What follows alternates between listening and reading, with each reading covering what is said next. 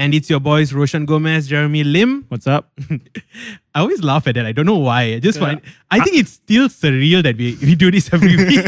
So every time you say, what's up? I'm like, oh, this is so funny. And today in the house, we have the beautiful badass, the the the legend that is Miss Colleen Augustine. Hi, thank you so much for having me. It's an honor to be here. Thank you so much for coming. Um, I mean, we were talking before the podcast started, and we already mm. covered a few interesting topics. Yeah, which you could have, we should have pre-recorded before coming on. bloopers, bloopers. Yeah. yeah, we should have though.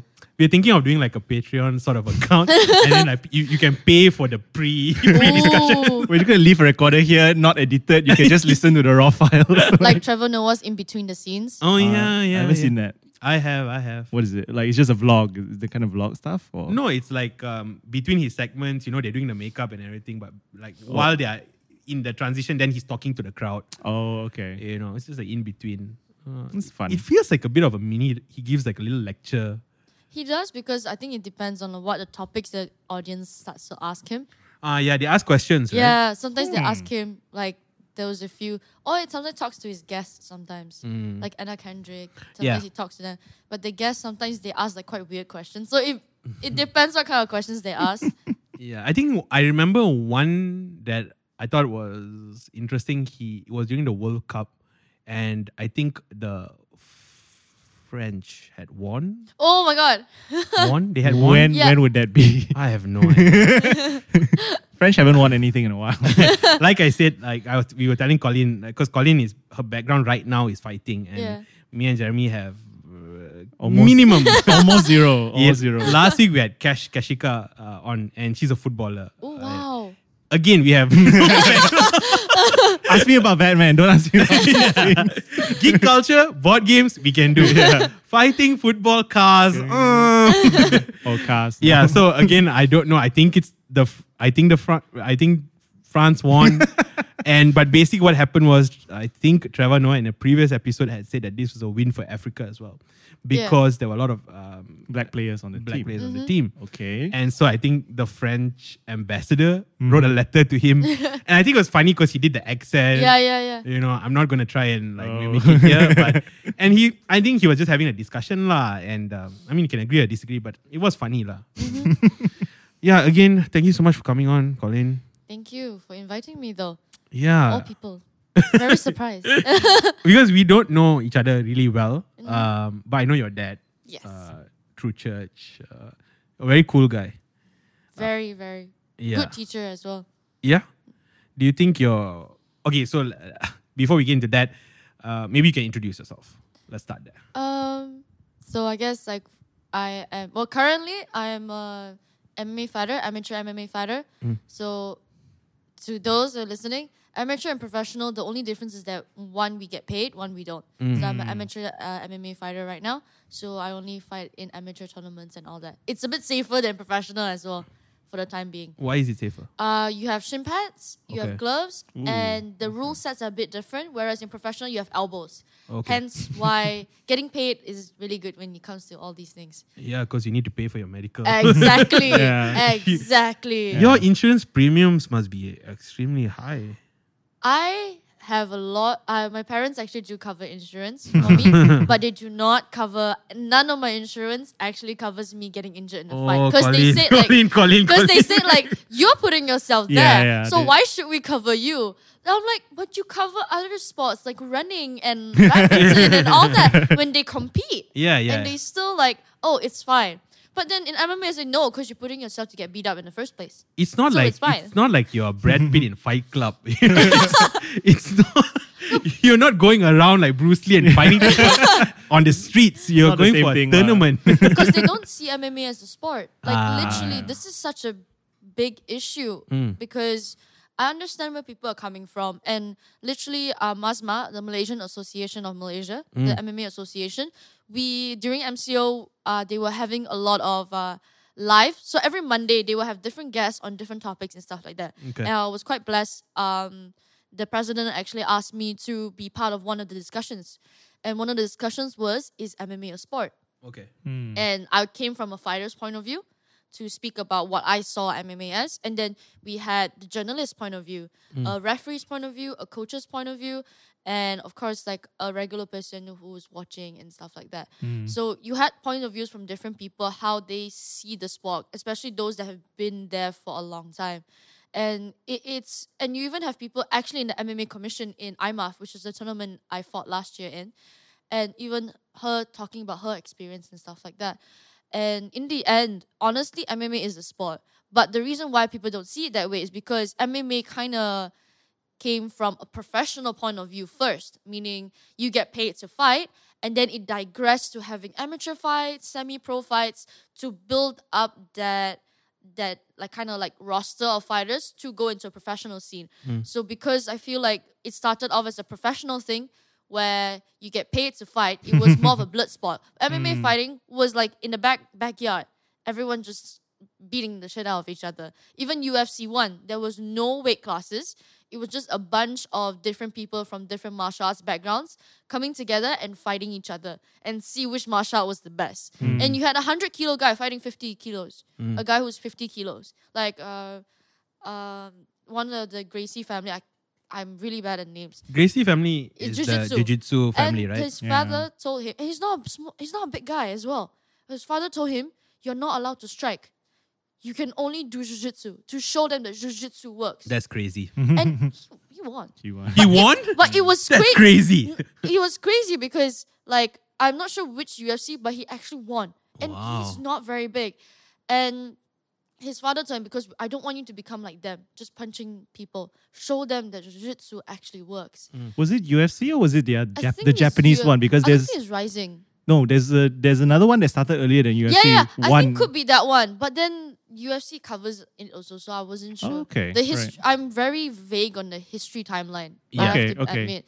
And it was interesting because you have all this... I find it insane because the fights didn't have a time limit. Mm. So it was who got knocked out first or went to sleep first. Yeah. And you had five nights, five fights in a row at night. I fought five days in a row and I could feel it. I cannot imagine fighting five fights in a row in one whole night.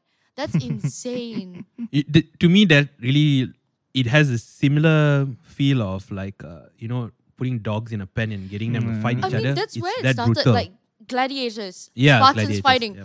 Essentially, that was kind of the concept of M M A where you yeah. pin two people. No, it's I, a blood sport. That's yeah. why people don't see it as a...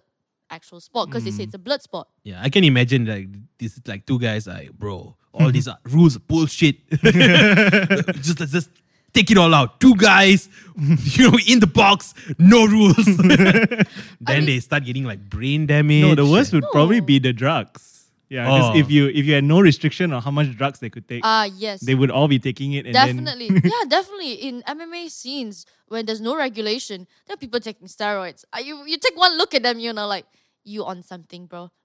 Yeah. Okay, but the steroids discussion is an interesting discussion. Yes. I feel like we are jumping w- way too fast.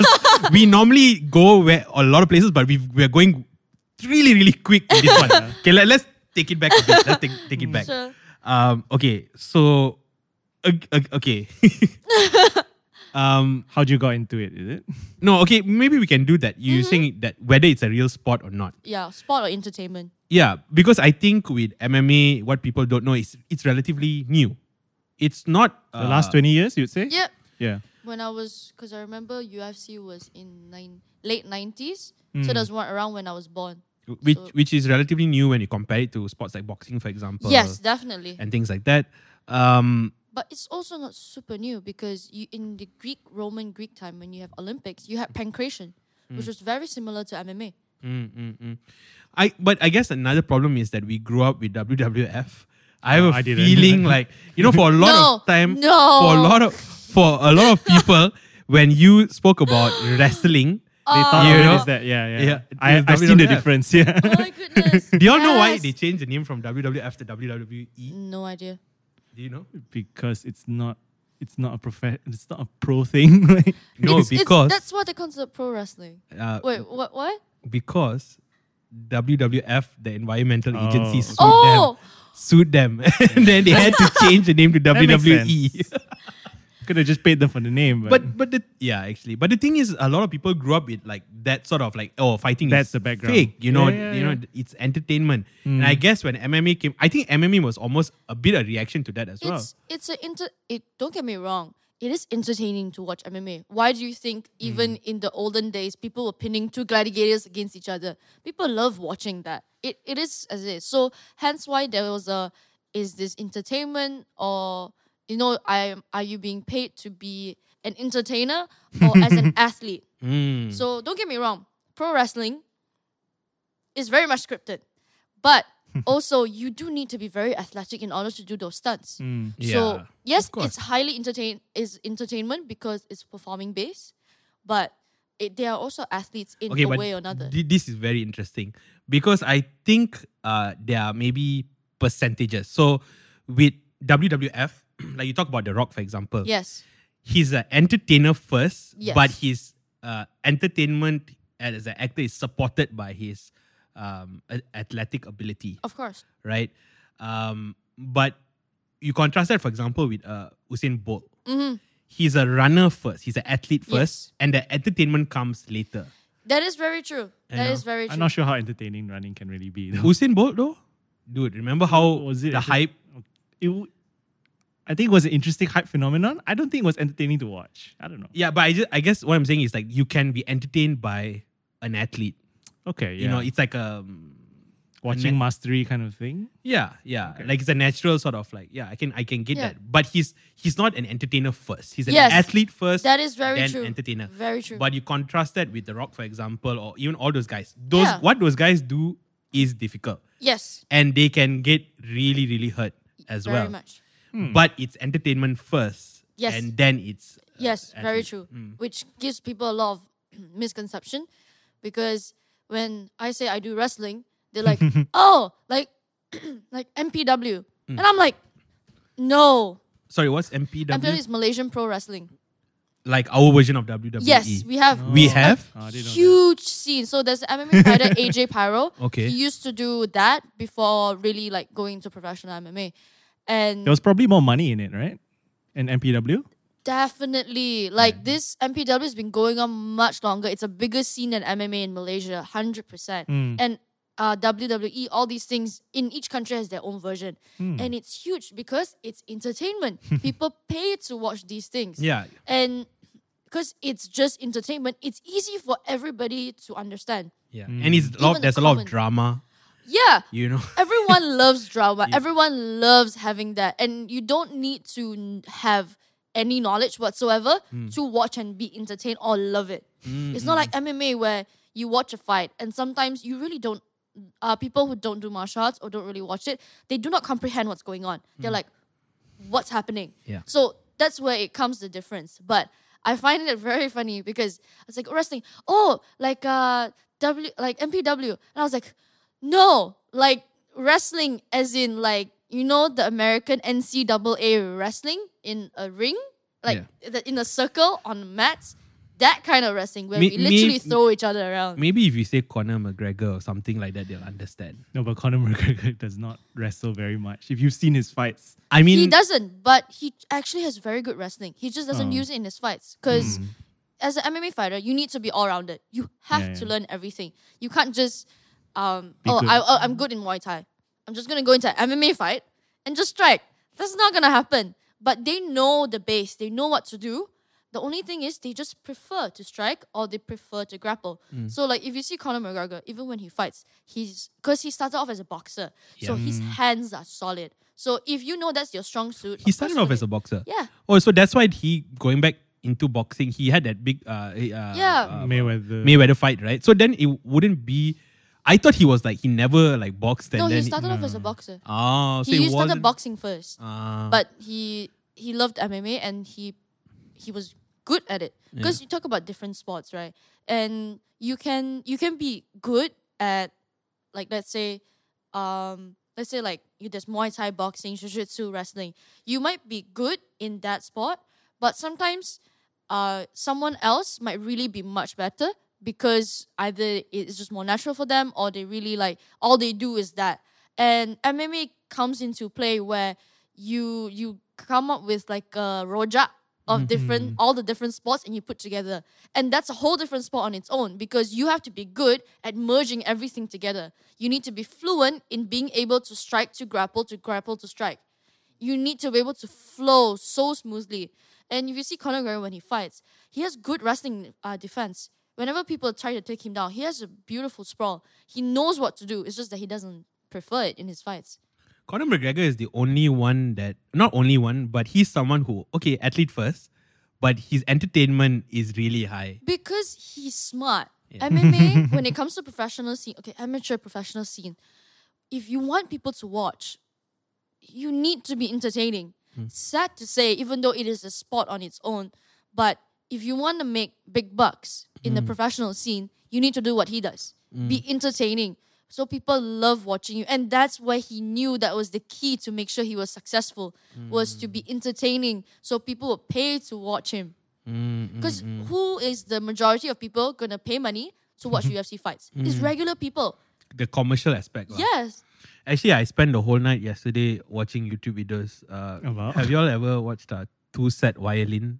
Have you ever watched? No. no. It's these two like um, young Chinese um, guys who uh, study classical music. They're okay. violinists la, basically. Wow. And so they just like review other people playing the violin, you know, like like uh, in movies. Or, or, okay. or, oh, Lord. Or, and, and they're really, really funny. It's really, really entertaining. Their, their videos are quite good. They got like maybe on average, you can even hit like one million, two million people wow. watching at a time. It's pretty good.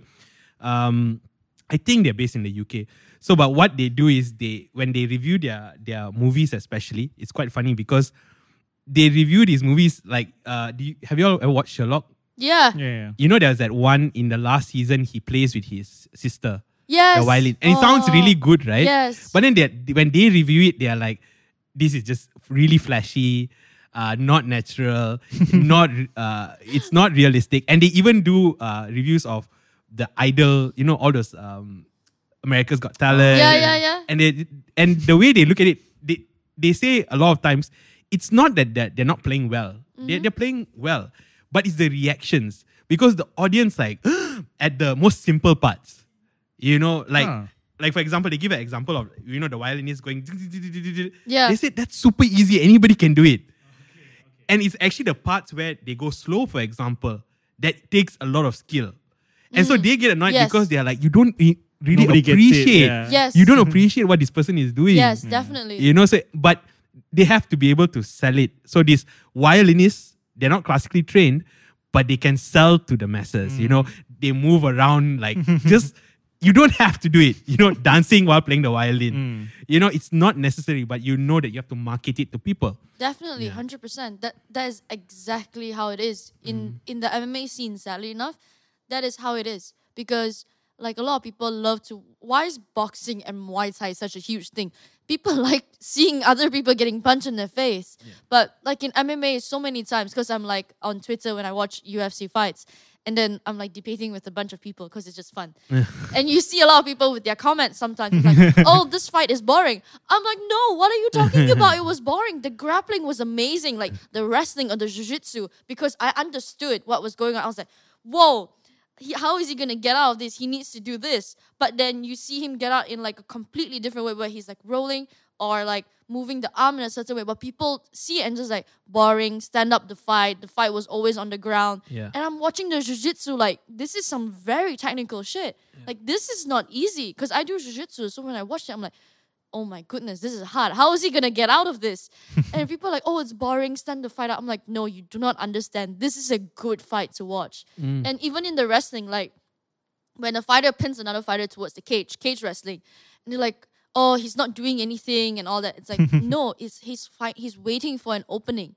Mm. That's why he's just there. Sometimes it's really stalling. But sometimes it's just that you cannot rush in these things. Mm. In wrestling, cage wrestling, if you rush, you will lose the opportunity or the person's going to escape. Mm-hmm. So I feel like that's just that lack of comprehension. Just like, you know, the violin and all that. Mm. But then if you see the most well-paid fighters in the U F C mm. are all strikers. The mm. ones that knockout blows, yeah. uh, finisher chokes, Conor all these McGregor. Things. Those are the ones that get paid the most. Flashy lah, flashy. Yeah. But that sells... Um, I mean, but, I guess that would explain Usain Bolt.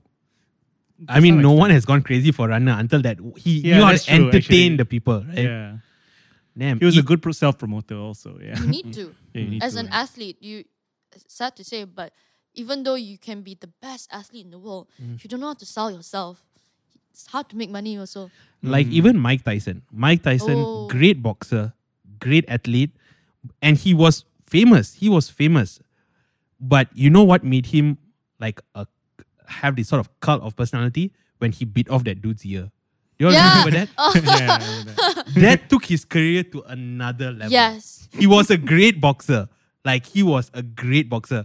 But when he did that, he became a legend. Yes, mm. yes. Yeah. Definitely. It is these kinds of things. It's sometimes not the stuff you do in the cage or in the ring. It's sometimes outside. That's mm. where how you get people to fall in love with you and all mm. these things. Of course, even post-fight, whatever it is, that's just how people love you because of your personality and all that. Mm. Conor McGregor did that. Mm. He knew how to really just sell himself, and that's why people love the shit out of him.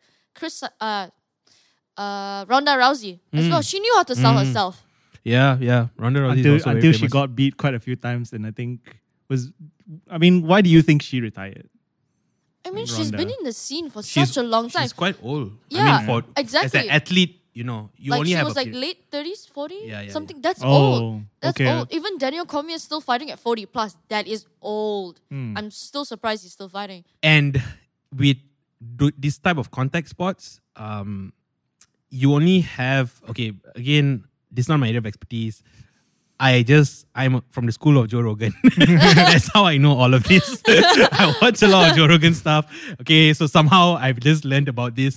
But uh, like one of the things is with this type of contact sports, you have a, a time limit. Yes, definitely. Because the amount of pounding you're getting, mm. it does damage your body. That's why if you are a smart fighter, your career lasts longer. Mm. If you're kind of fighter who loves to stand and bang, mm. then your career is going to get cut short because of all the concussions and all these kinds of things. one hundred percent. Yeah. So it depends what kind of fighter you are. There are some fighters like Justin Gaethje. Mm. He is good. If you listen to his interviews with his coaches, his coaches say he's the most technical fighter in the gym. Mm. But he goes to the fight, he stands and bangs. Mm. But it's not like he doesn't know. He mm. knows how to like be technical, move around, win in a different way, in a smarter way. But he just loves that entertainment aspect of just standing and banging with his opponents. Ah, but it's not going to be fun when you get like dementia and you know, like that's a way down the road, mm, la, right? Yeah, that's way down the road. But sometimes, you know, as fighters, sometimes you don't think about it. It's mm. like, why do we even get into this sport? Because we know the risks as well. Yeah. Uh, C- what was that? C R T? Is that one C- of the... Yeah, C T E. C T E, yeah. um, dementia. Yes, all these things we know it's going to happen to us. Like, mm. we already have... I don't know if most fighters... For me, um, I already kind of weighed out the pros and cons. I was like, I know this kind of things might happen to me. Mm. So, but doesn't mean it's going to stop me. So I just need to be smarter. Mm. So, like, if I know this is going to happen, so I know after every fight, I'll listen to my coaches. I'll take time off. Mm. I don't spar for maybe two months. I don't mm. spar at all after a fight. So, my head mm. has time to recover. And that way, I can last longer in my career as well. Mm. And I also believe if you have very good coaches, your team, good team, good coaches around you, good people to guide you, you really can go far in your career. Because... Mm. I started literally like not really knowing much, mm. but because of my coaches, like they really do take care of me. They really guided me a lot. Because when I started, like in a sense, like training a lot was when I was seventeen, mm-hmm. and I started fighting when I was about mm, nineteen, twenty years old. Actually, your your background basically is ballet, uh, dance. Actually, I used to do a lot of things. I used to be a p- competitive basketball player as well. Okay. Mm. Yeah, I used to be, I'm a very active kid. My parents have always been, you need to be active. So my dad, mm. when I was like seven, six, seven, he used to take me on the weekends when he doesn't have work. He used to take me to the park to play basketball. Mm, mm, and like just a small kid with like a ball and then trying to shoot the the big people hoop. Mm. And yeah, did you ever... Uh, sometimes score? In very weird ways. I, I used to shoot. And he didn't mind. He just he just brought me to play basketball with him. My mom used to take take us hiking, my brother and I. Mm. And martial arts has always been something because they always wanted us to learn self-defense. Mm. So I did do ballet because I wanted to. I also did music mm-hmm. because of my parents, but also because I loved it as well. And it just kind of evolved over time. But I used to switch to different martial arts over time. Uh, dance, ballet, and all these kinds of things as well. Basketball, I played until I was sixteen mm-hmm. on competitive basketball before I switched over to road running and trail running, and then eventually obstacle course racing. Yeah, you, and were, then doing like wiper, you were doing like wiper yeah, challenges. Yeah, Spartan. I was representing yeah. Malaysia to go around as well. Nice. And even dancing also. Yeah, I mean, like, what are we doing with our lives? I've got other things going on. How many board games have you won? A lot more. I feel like it's just like, I don't know. I've always been that. Even, like, yes, I did do ballet. It wasn't something that was huge for me, but it really did help. It was something because I love dancing. Even now, I started picking back up dancing again because I missed it so much. But I'm sure, like, the the the, the rhythm, the tempo, the movement. So much. Because, with, especially, like, things like boxing, yeah. your rhythm is so important yes. and your feet movement, it's all uh, leg movement uh, that is very, very important. It was why, because of that base, that when... Because just as I stopped ballet was when I started Muay Thai. Mm. So I started and stopped around that same time frame. So when I finished off my advanced foundation, I stopped. And then I started doing, focusing on Muay Thai and everything else. So more. From like leg lifts, you went to leg kicks. Yes. And it helped so much. I picked up Muay Thai so easily yeah, because yeah. of that base. Yeah. I could move easily. I could kick easily because I already knew my own stability. Yeah. I knew my weight placement. I knew how to move. I knew how to twist. I was very aware of my body. And I suppose with ba- ballet, you'd have a strong core. You have to. You yeah. So and that would help with Muay Thai as well. And, and actually, jiu-jitsu, even because of dance, I feel like dance really... Like, you see a lot of M M A fighters, a lot of them do dance. Mm. Be, like Israel Adesanya, mm-hmm. he dances. Chris Cyborg dances too. Mm. Like, it's, it's one is fun. But at the same time, it's a different way of learning mind-muscle connection. Because when you dance, you need to learn how to isolate. So you need to know how to move. You need to really understand your body. So taking that in a fun way of learning how to understand how your body moves, and you put it into M M A, it's going to make it so much easier to do a lot of things. Like in jiu-jitsu and wrestling, you know your body can move like this. So you also know your limits, but you also know how far you can go. Mm-hmm. So it, you kind of learn a lot of things, even footwork as well. Because dancing, you learn a lot of footwork. So imagine in a cage fight, you need footwork. Footwork is the most basic thing, mm. but it's the most important thing. That's how you get out of bad. Uh, like if you get stuck towards the cage, that's how you're going to get out. That's how you move out away of your punches. That's how you move around without getting hit. So, you know, that base gives you that nice, beautiful transition into martial arts. Okay, so but that's the physical element. But yeah. I would suppose with mixed martial arts, there is, you would have to have this desire to mm-hmm. destroy hurt, hurt someone. Don't you need that aggression to like bring that that person down? Yeah. So like, where does that come from? Where does that deep anger? Was it your ballet teacher? Was it because you couldn't score, put in the ball in the hoop? Where did that anger come from? That's actually a very interesting question because like um, most of my friends, like people who meet me, they're like, you're, you're actually quite nice and quite friendly. Why are you fighting? And like uh, like sometimes I go with my dad, like go to church and stuff. Yeah. And then uh, I usually like wear a dress or sometimes heels and then I go to church. Yeah. And then he introduces me to some of the aunties there. It's like, oh, this is my daughter. And it's like, oh, hi. Uh, is this the daughter that, or is that you have another one? Just like I'm standing in front of her in makeup and yeah. heels and a dress. She's like, do you have another daughter? Yeah. No, this is the only one. Is this the one that, like, yeah. They like, were, they and were, they're like looking at me like, they were confused. Expecting a super muscular, giant, six foot five. Yeah, and that's the misconception. And yeah. then they're like, huh? And look at me and I can see the confusion in their face. And for me, it starts to be very amusing. Yeah. And I mean, it's good that you take it with good yeah. fun. La. Even like, I think, like I had a very good conversation with my brother recently and he's like, you need to realize a lot of things. Mm. So I started really like a lot of thinking, self-actualization, all that. Sure. It's, and sometimes you have to accept that inside you, there is a little demon sometimes inside in a sense where... For sure. Because like you need, because in order to fight, right? One, you need the heart. You cannot, you, you can't teach heart. Yeah. Like it, it's something that is within you. Because in in a fight, you can get beat badly. Are you gonna give up or are you gonna keep fighting? Mm. Even like if I'm gonna lose, I'm gonna die trying, you know, sort of thing. And I, it took me a long time to accept the fact that there was a part of me inside that loved hurting people. it, it's a if you asked me this like maybe a year ago, I was like, no, I don't. But it it's a lie. Yeah, and yeah, yeah. I know that that's one of the reasons was because, like, it felt so good. Yeah. Like, it's horrible. Like, I respect my opponents. I love them so much. I made so many great friends after each fight. And it's full respect because we're both athletes. We came mm. in here, we got ready and all that. But I can't deny the fact that when I see blood mm. on my opponent's face, I want to hurt her more. I mm. want to punch more. It gets me excited. Yeah. I can't lie. There's that dark side of me that is like, ooh... Mm.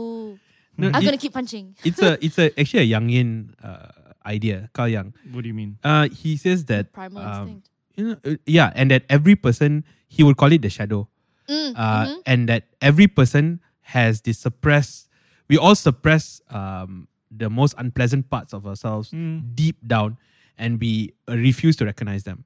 Like, for example, the ability for us to hurt people is something we repress. Mm. Uh, or the most unpleasant things, like, for example, as guys, maybe uh, we think we're good guys, but deep down, there's actually that thing in us that would maybe take advantage of a girl yes. because of basal yes. instincts. Or or another example, if you think that, turn back time to World War Two, you would have been on the good side. Uh, high chance is no, you would have been a Nazi. Yeah. Because we all have this repressed Uh, darkness that sort of actualizes in certain circumstances. La. Yes, we call it the shadow. Very true. And mm. I feel like maybe that was one of the things, because I used to say that I don't like fighting because it's the, fighting isn't the answer, violence isn't the answer. yeah. That's what I used to say, honestly. But when the question arose, when my coach was like, do you want to fight?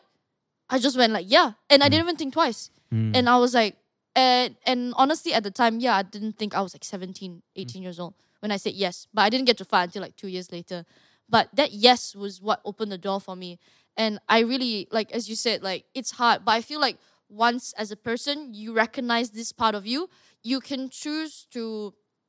Because once it's like, you're more conscious, you are aware, you realize this thing, now you can control it. Yeah. So if you know there's this part of you, you can also control. Like, let's say, um, yes, I do feel like hurting someone. Let's say on the streets, whatnot, if someone does my friend wrong. Of course, you're going to have that primal instinct that I want to punch you in the face. Yeah. But because you realize this is what's happening, you're like, okay, I need to control myself. Yeah. And you don't do it. It's all about control. Everybody has that. It's just whether you choose to take action or you choose to be like, no, this is not, I'm not supposed to do this. Yeah, and that's the second part of, like, I mean, Jung's idea flows to that part, which is you have to integrate your shadow. Yeah. You have to integrate your shadow. You, you have to recognize the darkness in you. And that's the only way you're going to be able to not only keep them under control, but tap into your full potential. Mm-hmm. Because if not, you become a lesser version of yourself, a sort of uh, tamed, uh, petrified version of yourself. You, you, I have you, to agree this. Mm. Like, honestly, when I started like really looking into myself, realizing all these things and really accepting that, hey, there is really a dark part of me. Like, why do I love M M A? Is it because of influence of outside? And I'm like, no, I love this because one is the adrenaline rush, but also just, you know, fighting the blood, the pain. It, it's very morbid to say it to people who don't fight because they it's hard to understand. Mm. But there's a part of me that makes it, it makes it addictive, mm. weirdly enough. Yes, I've lost it before as well, but it's just so addictive for for some reason. And from there, I was like, okay. And from there, I started to really, like like you say, tap into the full potential. I feel like I'm going, like, really starting to understand my mental and everything better. And I feel like that's going to help a lot in the future as well. Jeremy, have you ever fought? No, I mean, parents didn't even do, I think didn't even do, like, taekwondo, which most Chinese parents said. yeah, I did taekwondo too. I didn't bother, I didn't do that. I think he did more traditional Chinese things like badminton. I'm telling you, when the Great War happens, uh, all these taekwondo students are going to come out. but but even they will admit they're not, like, it's not yeah. that, it's not that useful. I think some, yeah, some I, friends de- who say that. It depends. depends. So I feel like a lot of the taekwondo here mm. is very more of the kata style. So mm-hmm. they don't really teach you how to fight. Because I know a friend, uh, when he came, he was in Malaysia for a while. He's from Korea. And he came from Malaysia. He was a black belt in, he was a black belt in taekwondo. Like second dan or something like that. And I will tell you straight. Black belt from Korea, taekwondo, ten times better than any black belt here in Malaysia. Yeah. And he legitimately could fight with pure taekwondo because yeah. we, we used to spar together and all that. And he used his taekwondo to spar with all of us. And it works. Mm. It really works. It's just that the kind of taekwondo taught here is a different, because there's different versions. So in Korea, they happen to, he happened to learn the one that really taught you how to fight. So he used all his kicks and everything in the sparring. Mm. And actually, like, it worked on all of us. Mm. So it's that kind of thing. It's the same like the judo here. We had a, I had a friend from Japan coming to Malaysia to learn English. And he was like a black belt in judo, competitive judo as well. So he came here. He's like, what, one hundred seventy? He's not very tall. Small Japanese guy. Of course, muscular, because he's been doing judo since he was like eight. It's like my age. And my one, a few of our M M A fighters, so he trains with us, they're like eighty kilos, ninety kilos. I'm trying to hip toss them. Like, it takes me so hard because I'm like half his size. And I see him wrestle with my wrestling coach, mm. and he just tosses him. Mm. And my wrestling coach, this big Iranian man, muscular as hell, eighty plus kilos. And he just went, soup. And I was like, what? And I was like, wow. And then that's when I asked him, I was like, what have you done? Because mm. I knew he did judo, but he never told us that he was a black belt or anything. Then I found out he was a competitive judo, mm. black belt. And I was like, I've never seen anyone here who does judo mm. at that level, even as a black belt. And I was like, wow. Mm. Like, it's just that, it's not that the martial arts doesn't work. It's just who you learn it from and what kind did you learn from. Because there's mm. judo and there's competitive judo. Yeah. There's taekwondo oh, okay. and then there's the, you actually fight with taekwondo. Mm. So there's many different aspects. It's that's like a, how that, that's a very this. different way of looking at it, because like Joe Rogan would say that it was because of the commercialization. Mm. Yes. Yeah. So because like he he he was talking to Firas about like how like I think it was Kung Fu or Karate mm-hmm. in, in the U S, like because they had to keep opening schools. And if you want more people to come, you water down the you water down the martial arts so that yes. it's more accessible. Yes, it's very true. Uh, it's like yeah. jiu-jitsu. There's so many jiu-jitsu schools. Yeah. But if you talk about the real jiu-jitsu, how it started from the favela, you know, all these mm. kinds of things, it's hardcore. That's how my professor comes. She comes from the traditional jiu-jitsu side, where sometimes when it's near competition time, we have a tournament. You know what he'll do? So we are on like the first floor. So in Bangsa, Talawi. So there's windows and stuff. That's the only ventilation that comes in. Because mm. the roof is like made of foil, so it's hot as hell. We're in our gi. So a jiu-jitsu gi is oh. thick. It's heavy. It adds like, it's like essentially weighs about a kilo, a kilo and a half if you're wearing a heavy gi. Oof. He'll close all the windows, turn off all the fans, and then make us train like that for ninety minutes. And sometimes he'll just make us roll. And he'll just scream at us. Like, again, again, make us drill. Again, again, again. Push, push, push. And that's how, and this is still considered like a little bit of a watered down version also. But that was how they used to train in Brazil. That's the watered down version. What the hell is the bit. real version? I don't but know. Boil, I don't know. Hey, let's team up this place. Some, sometimes they really, in Brazil, there's no space. And yeah. they're rolling in such a small space. Or they're rolling on the ground. Oh. Like the hard earth. Because there's no place to train mm, elsewhere. Mm, mm. And they're doing that. We're lucky we have mats, mats. and all this. Mm. So he takes it up a notch by just closing all this and just pushing us till we die. At the end of class, we are just gone. Damn. I mean, Joe Rogan's background is taekwondo. Oh. Yeah. Oh. He was a taekwondo martial artist.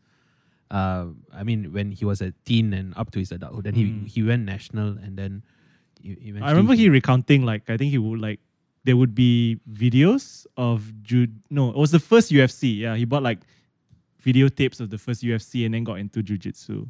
Yeah, yeah, yes. yeah. Something like that. Yeah. Jiu-jitsu is honestly... We're just going to mention Joe Rogan as much as we can. Tag him in everything.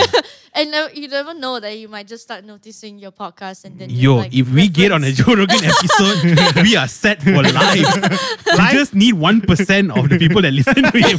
We are good. Or one, one percent of his money would be nice. Damn. Oh, that's really cool though. Um, yeah, that's really, really interesting. So one interesting point you said was that it's not only aggression, it's also that uh, type of will, the will to persevere. That's also Definitely. where you tap tap into it. I feel like um, you, everybody can fight. Mm. I'm going to say it. Everybody can fight. You can learn how to fight. But what makes a fighter, like a real fighter fighter, is the heart. Mm. It, it's something that coaches can't teach. And that... doesn't have to be aggression. No, it doesn't have to be. It doesn't mean that... Because you have striking in different styles. You have uh, um, fighting in different styles. Some people are counter-strikers. So mm. they wait, they react. And some people, they're aggressive. They really push forward, push forward. Some people, they they play a bit smarter. They move around a lot. They move around a lot. Then they see an opening, then they go. So some people are more technical. And you have so many different ways of fighting. And when it comes to the heart, it's more of a, how how are how much are you willing to put in all? Are you giving your one hundred percent? And not only that, the, when for me, I would say, like, when you can really see a fighter if is a real fighter on in the heart, it's when you're really getting beat. Like, you're really getting beat. What are you going to do? Are you going to give up? Are you going to give up the position? Are you going to give up? Or are you going to keep fighting and fighting and fighting until the bell rings? Mm. I feel like that's when you really see who a fighter is, truly who he or she is in the cage. Mm. That's when. When you're getting beat up and then you're just like, most, because I've seen fighters who have so many fights and all that. And then I'm watching, like, you know, the local fights and stuff like that. Because, I, like, last night I went for, watched a boxing fight because my cousin was fighting. And you see, like, oh, this person, big racket, fought so many fights. Yes, got wins and losses. That's normal in amateur. And then you're like, people are hyping him up. And then I see him, like, actually getting beat in a fight. And you can see it in their eyes where they just quit. Mm. You can see it in their eyes the moment they just went, screw this. And just, that's it. They don't try anything. Mm. They're just, they just, that's it. There's some off switch in their head that mm. just goes click. Mm. And then that's it. Mm, mm, mm. And that's when I... That's for me, that's when I see, like, okay, is this person really a fighter fighter or they just do this because whatever whatever their, their reason can be. Because mm. I've honestly been in the industry not very long, but I've heard so many things where, where a lot of people don't tell me this upfront to my face. Mm. But I've heard, like, from my friends, they tell my friends and my friends tell me. Spill the tea. Spill and, the like, tea. uh, they're young kids. Not Well, cannot say young because, like, I'm still young. Like, late teens and all that, why they want to do M M A or why they want to fight for the fame, for the mm. for the hype, mm. all these kinds of things. And I'm like, to me, they would never tell this to my face mm. because they know I do this full time. So they would never tell this to their to a, they'll never tell a fighter like this to to their face. They will never tell any of the fighters as well. I know, I've noticed, but they told some of my friends who do fight, and uh, for them it's more of because they love it. But they also have their day, day job. Uh. Mm. But they love fighting also. And sometimes they tell them, and I'm like, wow, is this the generation next? Because if you're just going to fight for fame and fight for hype, there's nothing wrong with that. I don't I don't judge them. You want to do it? That's great. How much are you going to really put into it if you're mm. just going to fight for fame and hype? And how can, much of your can, heart? Can that sustain you in a, in a ring? An, yes. And another thing is, if that is your your push, your goal, are you really sure this is the spot for you? Because if that's your fame, your hype, that's why you want to do M M A, I'm gonna, like, it's it's not easy, one. Secondly, you're gonna get hurt very badly. It's, yes, it's cool, it's whatever it is, but do you know how much hard work Um, I like I used to train with professional fighters like Agilan Thani, Keanu Suba, mm. like all the top Malaysian M M A fighters. I got to see them really in the background because I trained with them. So I watched them in the background, how much they grind, how much they hurt, their weight cuts, what they eat every day. Yeah. The every single day I'm training with them and I see it preparing for their fights. Do you know how much work they put into and they get hurt in a fight? Yeah. Like, I've seen my friends get watching them fight and I'm just like, my goodness, they got hurt bad, like a broken nose or mm. injured Um, broken legs, whatever these kinds of things. Are you ready to to suffer all these things? Yeah, and I mean come that back? that Agilan Thani uh, fight. Uh, that was like a big one. Was it last year? Year before last? That was like a really last year. Last year, right? And um, he looked. I mean, he looked. It he looked like he went to war. He looked like he was so. Oh, with the Japanese oh, guy. Yeah, yeah, yeah, yeah. uh, Dude, he looked like like like. Destroy and, and not to say that he had given up. Yeah. Not at all. But what I mean is physically, like, he looked like he'd just been pounded. Right? And I just like, how are you standing? That's crazy. He he uh, he is amazing. He was one of the reasons why I started M M A. Mm. He was the one that saw me in a boxing class. Mm. I just graduated from high school because I was American homeschool, so I graduated at eighteen. Mm. And I had nothing better to do. So I was in the gym every day. My parents didn't mind. They just dropped me off in the morning, picked me up at night.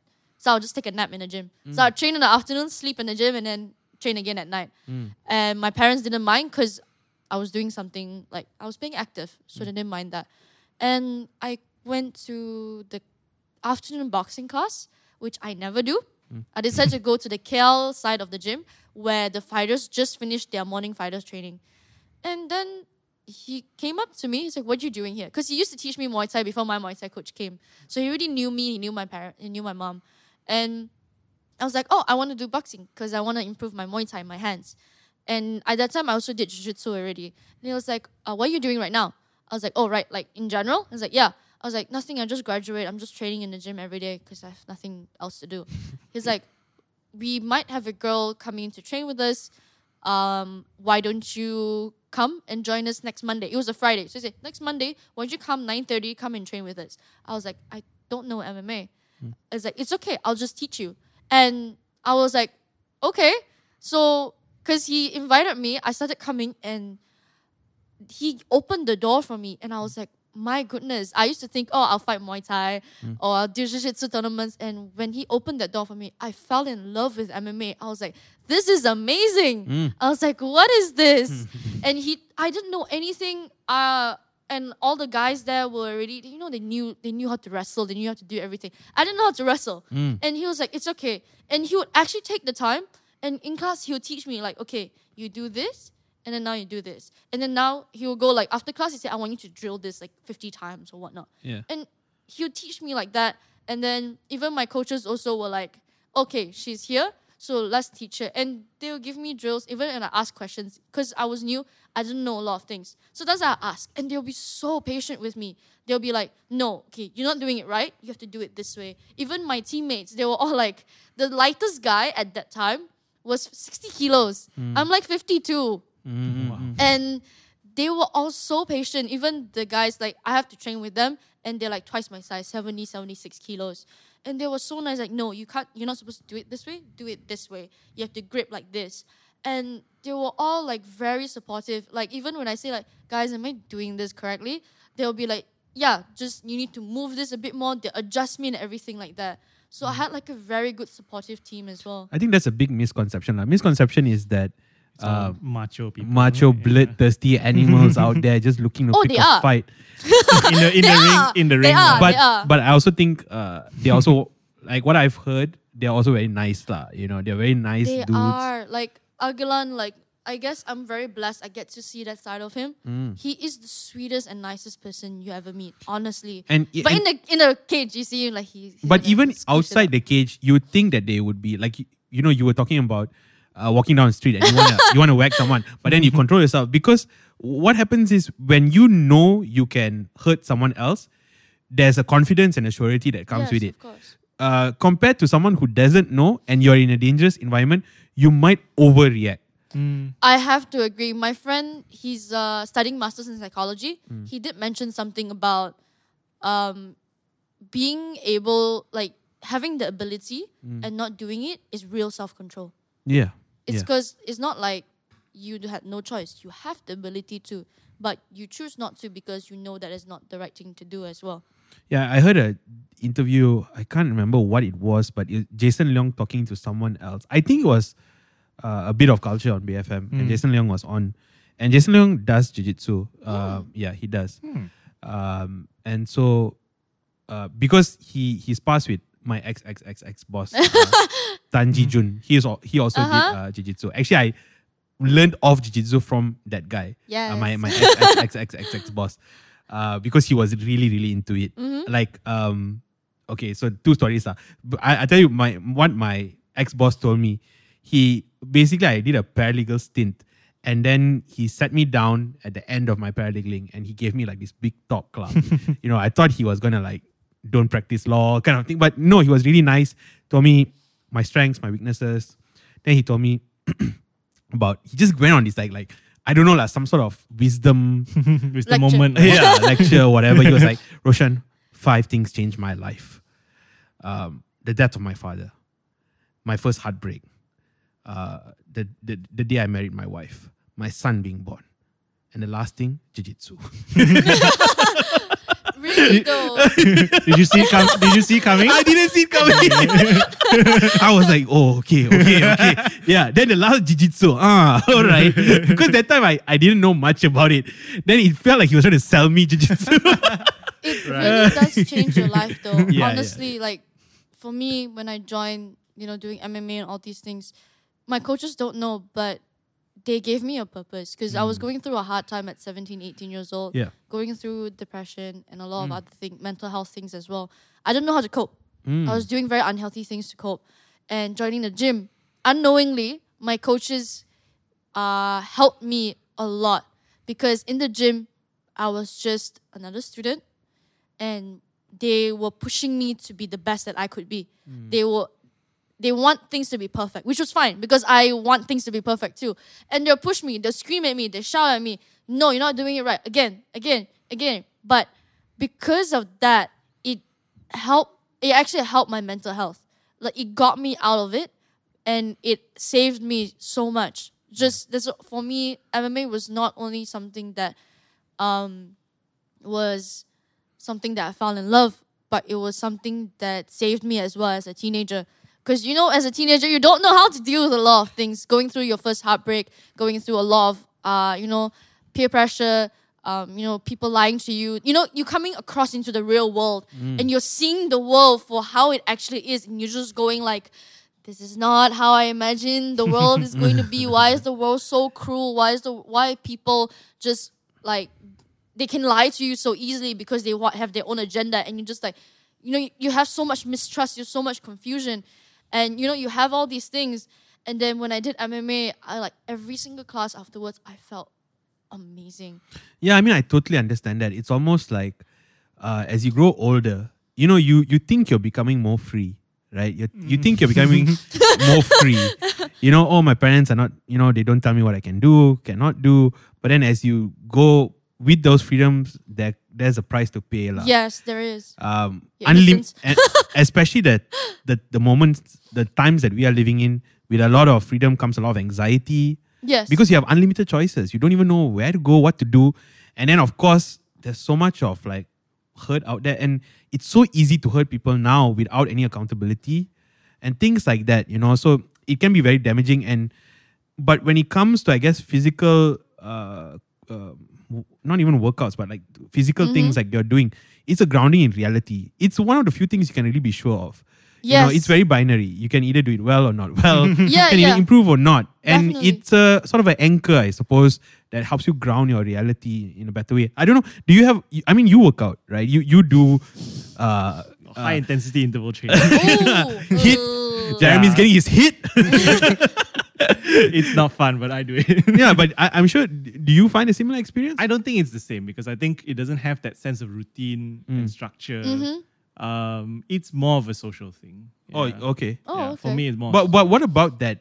The, the challenge and the, you know, the ah, I can't do it, but then you get better and better and better. That is that it does that. So oh, that, you're not getting better. No, I'm not getting better. It's more maintenance thing. I think it's uh-huh. very different from developing a skill mm-hmm. because I'm not. You're not going to get infinitely better at burpees. You're not. Oh. But you do oh, become. Oh no! Don't invite. Invite me a burpee. But you do become like stronger, right? Uh, yes, but you must be willing to put in the time. Yeah, because yeah. you can go once a week, mm-hmm. twice a week, and mm-hmm. that's good amount of maintenance. You just want to, like me, eat whatever you want. So for you, it's a societal. Uh, yeah, I don't. I don't community. Think. It, yeah, mm-hmm. I don't think it's the same. Like not not so much. Not even so much community, but it. Yeah, it doesn't have that kind of structural effect because mm. it's not. It's, it's not routine. Like I mean, the guy will yell at me, but it's not, it's not the same. But I'm sure even with yours, there is a community aspect to De- it. Definitely, because one. If you talk about becoming a good M M A fighter, anything. Yes, in the cage we're alone. The only people outside our corners that scream and shout at us, tell us what to do. But it's a it's the team. It's mm. still a team. Yes, you're alone in that cage. When that cage is locked, you are stuck inside. The only way out is jumping over the cage. And yeah, literally you're alone. But without your team, without your coaches, without a good team and good coaches, you will not be in there. So in the background, you still need a good team behind you. People to help you train, to push you to be better. Yeah. And my teammates are amazing. They push me to be better. My coaches are more than coaches. They're like father figures and mm. all that. They even help me through a lot of things on and off the mats. Like my professor, my my my coach, my M M A coach as well, my Muay Thai coach. Like, because they've seen me from when I was like seventeen years old. So mm. when I was a kid, all the way up till now. Mm. Even now, people ask them, like, who's that girl? It's like, how old is she? It's like, eighteen. I'm like, Professor, I'm twenty-two now. It's like, it's like, you'll They're always be, you'll always be eighteen. I was like, no, I am twenty-two. Yeah, they, they'll forget. And they've helped me so much. Like, they have a lot of, like, of course, words of wisdom on yeah. and off the mats. And they really do care, even in my camps outside.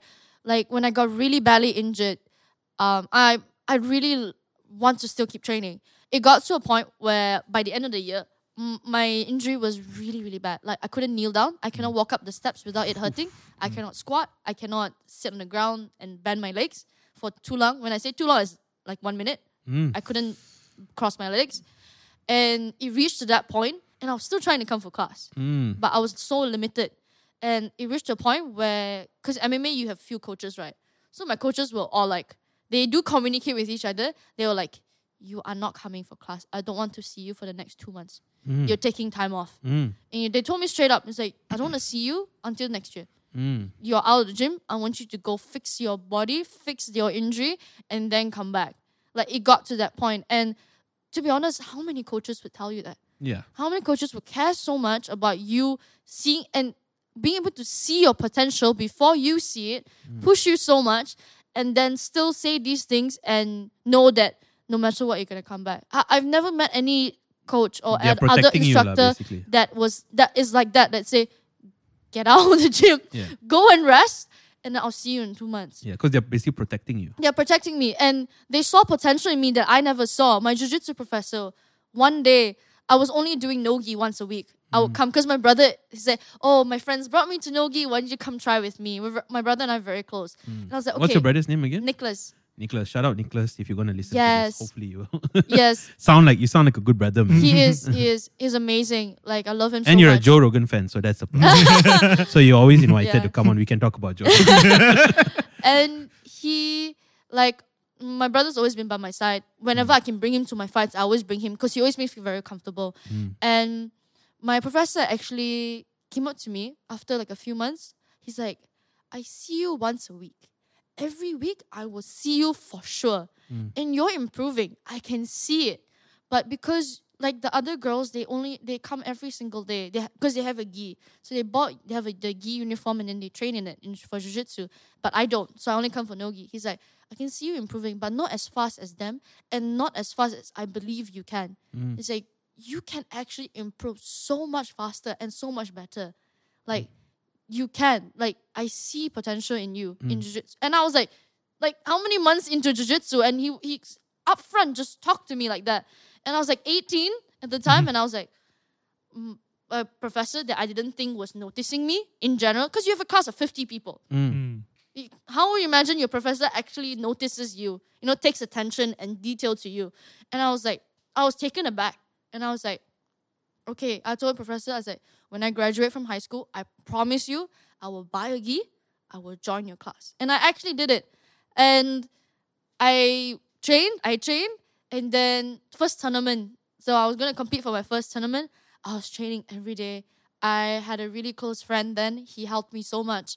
And he would help me, like, I'll say after class, like, can you please drill with me? So I take him and I'll drill one hundred arm bars. So after jiu-jitsu class, I'll train one hundred arm bars. The next day, one hundred triangles from guard. Next day, uh, one hundred times how to pass guard. And that's what I did for the competition. I competed and won gold medals. Mm. Like, my first competition. Mm. And in Malaysia? Yeah, in Copa, Malaysia. And it was my first time. And I remember looking at my professor and he was like, I told you so. It's like, from then until there. And I was like, after the competition, I was like, wow. I did not see this in myself, but my professor saw it in me from from day one. Mm. Even my Muay Thai coach asking me to fight. I was only with him for six to eight months, and he was like, Colleen, do you want to fight? And I was like, of all people in the class, you're asking me. Like, in my brain, I said yes anyway, but he saw something in me that I never saw until now. Only now did I start to understand what was it that they saw in me. Mm. And I was like, I'm internally grateful for, like, Professor Bruninho Barbosa and my coach Conrado Furlan. Like, if they didn't see that, I don't think I'll be where I am, mm-hmm. honestly speaking. That's really cool. I mean, you were talking also about these aunties looking at your church and you not really fitting the sort of uh, stereotype, yes. right? I it's very enjoyable to see reaction. And the thing is, uh, like you're active on social, yes, and of course. um, on social, yeah, there is the the the the martial arts aspect, but you also put on display your femininity. Yes, femininity, of course. Yeah, that's yes, right. femininity. Yeah, so you you you you you're not afraid to, uh, you know, you you don't have to be a man to fight. You yes. know, you, you, you can also be a woman, and you can also be a fighter. Yes, right, and. I wonder, what are your um, experiences being in a hyper... Is it safe to say a really hyper-masculine sort of environment? It is. It is. It's it's facts. It is hyper-masculine. But it's really interesting. You don't... It seems like you don't get any pushback. I mean, I do. Mm. I just generally know how to deal with it. That mm. one, I have to thank my parents for the way they brought me up. Mm. And um, for me, I do. Sometimes I get comments where they're like, I get, but weirdly enough, majority from men, of all people, uh, from guys, that they're just like, oh, why do you do this sport? You're so pretty. Because I do do some modeling on the side just for fun. Because yeah. it brings me out of my comfort zone. It makes me more comfortable. Who are these guys? Who are these guys? Why are you guys and, so free? And yeah, I know, right? What and, the heck? Can, can yeah. we just talk about, because before the podcast, we were talking about... Uh, Uh, oh God, we no. were talking about affix, uh, asphyxiation, right? Because my ex-boss told me the best feeling in the world is getting choked out, right? And uh, Joe Rogan also spoke about it. David Blaine spoke about it, all right? And there might be like a biological thing that, you know, your who knows that like your brain maybe shutting down. Maybe some adrenaline rush or cortisol. Yeah, your, your, your brain shutting down, coming back up, yeah. you know, it's like a jump start. There might be some surge of hormones. We don't know. Yeah. But, you know, a lot of people have... So it's a sexual kink. La. A lot of people yes. like to get choked out and whatever. Uh, to each his own. Uh, I wouldn't advocate for it. I think uh, people's sexual lives are complicated enough without choking. You know, people have died. Yeah, I'm yes, sure yes, yes, died. Of course. Right, so... No, ten years ago, there was like a what, plastic bag challenge. Like, kids oh would do it. Yeah, God. I've heard that. A few years ago, recently, a year or two ago, there was a girl who uh, came to Malaysia. She's a foreigner, and in her Tinder profile, she put that she liked like B D S M and liked to, okay. you know, mm. things like that. And uh, yeah, she died. And the guy's defense was that she asked, she asked him to, uh, she asked him to choke her. Yeah, right. And then sick. She died. I I feel like when you come to all these things, right? It you know talking about like. Is this is this a very taboo subject to talk about? Go yeah, for okay, it. So like for, for, for me... We are both churchgoers, but I think we should talk about these things. Uh, but I do believe that everyone has their own right to their own sexuality and all sure. that. Pedophilia is not sexuality. I'm mm. gonna just say it out there. That doesn't count. Mm. But like people who like this, some some would consider weird kinks and all that, there's nothing wrong with it as long as you have a trusted partner. Mm. Yes, I understand because she asked for it, but that's why when it comes to all these very um, trust-based things, because choking someone is, even in jiu-jitsu, you trust your partner with your life that yeah. you know if you tap out, they're going to let go. Yeah. Because they can choose not to. Yeah. And you just fall asleep or you could die. And you really need to have that trust with your partner mm. in order to do stuff like this. I think that's when a lot of things come into play. Consent. Mm. My my position is... I. I think that everybody should... We, we I don't think police should go around and telling telling people or um, mandating how people should have performed their sex lives. But I do I do think that we need to ask ourselves, is this healthy sexual behavior? Because I think there is unhealthy sexual behavior. There is unhealthy. Of course, there's always going to be some unhealthy aspect. It's just how you going to um, deal with it. Yeah, so I think like, the problem is, I, I really, I get where you're coming from and I understand it. But like, I just think that we shouldn't be, it's, I think it's tricky when we say uh, mm. to each his own. Because yes. I feel we have to tell people like, look, there is behavior that is not healthy and you might want to go to a psychologist and check like, okay, what's the underlying, why do you like watching your partner have sex with someone else? Like, ah. uh, right, there could be something. Are you afraid? You know, deep down, are you really afraid? And you need, you know, you need to show that, mm-hmm. you know, it, it could be something deep down. A hurt yes, deep down yes, is manifesting, right? So this, this, this, so, this treads into the territory that all these things have trauma. Not, I'm not saying some, I, I, some do. I won't, some I won't do, be. This is a, this is a very, this is a very convenient argumentation. No, okay, so let me, let me be careful. I can't confidently say that all uh, sexual behavior is, you know, uh, has true. some based on some trauma. Like yeah. for example, choking, there might be a biological element. You might derive yeah. pure pleasure from it. But I'm I'm saying that at the same time, it's not a stretch to say that uh, sexual proclivities outside the norm, even though that's a weird word, um, might be caused by trauma. You know, I, I don't think that's a stretch. That one's going to be quite hard, very tricky because, again, as you said, to each his own. So everybody has their own little... Yeah, things. I mean, we all have a little bit of like... Um, I, I think people should should make their own judgment calls on this. I, I don't not, yeah. I don't I'm, think so. I'm not for state intervention. Definitely, I so. I think this has been used against the L G B T community too often. Okay, I'm also mm. not for state intervention, but I think that we should tell people that there is unhealthy sexual behavior and you need to be introspective. I, I think, it, I think we, can be, tell, we can tell people that, but I yeah. think depends how you want, how hard you want to push it because yeah. I think... Like for example, B D S M, you know, right? it it it, it might be like uh, uh, uh, uh, something that happened in your life that you need to deal with. It could be. But it if very well could I mean, be. But if it's not. Yeah, it could be just... But what if uh, it is? Then, I mean, that, that's, that's what Edison right? is to yeah. each his own. Yeah. For some people, it's really just purely just... it's They just like it. Yeah, yeah. yeah. But anyway, okay, coming back to yeah. what we were already talking about. Yeah. We, we So we were talking about fi- uh, fixation, yes. uh, getting choked out, whatever. And you said there were guys that were messaging you on what, Instagram? Instagram, because I'm more active there. Offering to to pay you to get choked out. Right? Yes. Who? Guys, what the heck's wrong with you? Okay, you can't just message people and how much were they offering? To, what, what was the... One, what's the thousand, market price here? one thousand My friend got offered like five hundred US dollars. I think I was like saying like, no, this is stupid. And I just... and then he ended up upping his price like seven fifty, one thousand US dollars. Damn, son. Nearly one thousand five. Ah, yikes.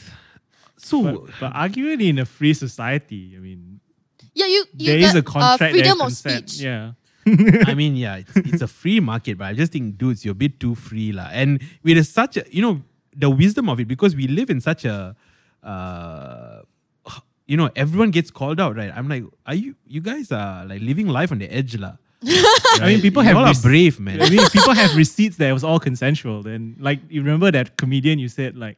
Who managed to Louis C K? Yeah, no, no. The the oh, this Aziz. one the one guy who you said like who slept oh, with girls who I, just I remember eight, his just name. eighteen in the podcast. I didn't mention him, but I remember his name now. Chris Chris Diella. Yeah, so he, like he would can, like basically kind of like groom, not groom. Well, yeah, maybe you, I don't know what's your definition, but yeah. he would date these girls who are underage, but he would only hook up with them after they. That's called grooming. Yeah, that's called grooming. Yeah, essentially. Yeah, so basically he would only hook up. Yeah, it is grooming. Like. Only hook up with them when they turn eighteen. So when he got called out, he was like, nope, nope, nope. You know, all of them were eighteen. But people were like, dude, that's like, you know, he had just all the receipts, shy of yeah. being legal lah. You know. But you were being also like, let's say like, if you already dating them before, it's already wrong. Yeah. Doesn't have to be sexual, but you're already dating them is wrong. That's pedophilia. But it's... Uh, no, I don't think it's pedophilia. Because pedophilia it's under is... eighteen. No, pedophilia would be lesser than that. Pedophilia is would it? be under twelve. Okay, my bad. It might be pre, pre-pubescent. But uh, it's a bit more trickier when they are teenagers. Societally, you, it's, we can observe it. Because uh, what's her, her name? Um, was it Kylie Jenner? Was dating Tiger? Oh, yeah. She was underage. She was fifteen yeah. or something when they started dating. It was so weird. You know, he was so weird, but no one said like anything. like no one said anything. Yeah, it's damn weird. And I think they probably started dating when she turned eighteen as well. I oh, feel okay. like... I think so. I feel I'm not like really if, informed about it. If this. Let's say like... I understand because there's a reason why there's a certain legal age and all that is to protect, you know, each party and all that. But yeah, it's true. Can't actually say because they're teenagers. But also if you're, let's say, a twenty-five year man, thirty-year-old man, why are you going for someone who's no? It's fifteen? It's definitely very suspect just because like the power difference is so so wide. It's the same thing with a lecturer dating a student, or with even like a step parent dating a, a, a you know you know falling in love with your your kid, your stepchild. Yeah, because yeah. you know your the the age gap is so wide and um, your experience level is so different. It's so easy for you to manipulate, and so it's very. Bad, bad behavior lah. It's it, ethically you can call out that kind of behavior. True. Yeah. True. Because these are basically kids in school. Your brain is not even developed until you... Your brain is still developing. Yeah, it's true. It's, twenty-four, it's I think. True. I think you, your brain fully does until twenty-four. Yeah. So, like, these are kids. And you are so much more, you know, ahead of them. And so you can use a lot of things to manipulate them. Even if you're a nice, nice person, I would say, like, you need to think at a societal level, what about the people who are not as... Not as... Has, has no... Not as virtuous as you are, you know? I mean, this changed the... This changes the... I mean, one way to look at it is, would it have been any better if the people who were messaging you and offering you were closer to your age? Like, I don't know. Like, that doesn't that really change. That would have up. both be equally weird. Yeah, that would Sorry, meaning? I don't understand. Like, the people who D M'd her, uh-huh. like, if they were, like, closer to her age, would the power dynamic be different? Like, would... And generally... It's still, it's still the same for, yeah, for me. Yeah, kind of transaction. No, but that wouldn't be grooming anymore. Yeah, that wouldn't be grooming. It's no. just, that's a bit weird. La. That's just weird. Yeah. So, yeah. Even, even these also, I find it straight up weird. But... We do live in a society where uh, sexualization is very common. Like, I even get messages from guys, not not about choking, mm. but like commenting about my body, saying that, uh, like, oh, you look so you look so pretty. You do some modeling. Why not just f- do that instead of beating up your pretty face and doing M M A? Mm. And uh, I get another message saying like, oh, you shouldn't look so bulky or muscular. You should look like Uh, just lean and tone, you will look better like that. Mm. And I was like... And these are complete strangers, right? Kind of. Like, some people like I sort of like... Yeah, in a sense, strangers, because I don't really know them. They just message me and I be friendly and I do chat with them. And then they think they get comfortable and then they start telling me these things. And I'm just like, you do not understand why I do what I do. So yeah. you do not have any right to comment like so that. So you actually reply them? No, I just ignore when it reaches that that's point. Wise. That's wise. Because I already... Because I already... have so many weird messages over the years that I'm just like done. I was like, I have, I realized I don't always need to respond. For sure. Sometimes I just leave it. I'm like, because yes, I do get upset. Internally, I'm like, you have no right to comment about my body, how it should look and anything like that. If I want to look, if I'm, if I'm going to be muscular, I'm going to do it because I want to. You, you don't get any say in how I look. If I want to look like this, I'm going to do it. You know what I mean? Like, for me is, like, I do believe, like, you know, your body is a temple, all these kinds of things. Like, we learn in uh, the- Theology of the Body. Yeah. But it's also... Oh, wow. Look at that. Like, it's I also, rarely hear people quoting T O B, man. Honestly, that was the best part for me in confirmation because yeah. it really taught me the aspect of Catholicism and talking about sex and all these things. Because yeah. as a teenager, you're going through all these changes. You have such weird thoughts and desires. And then when you have that guidance that says, it's okay. It's normal for you to have these things. This is how you can go through with it and how you kind of live with it. Yeah. And because... We hear so much from the Catholic Church where it goes like demonizing all these things. Yeah. But imagine when you tell a teenager, you you are bad, you having this, you are a bad person, you cannot have carnal desires.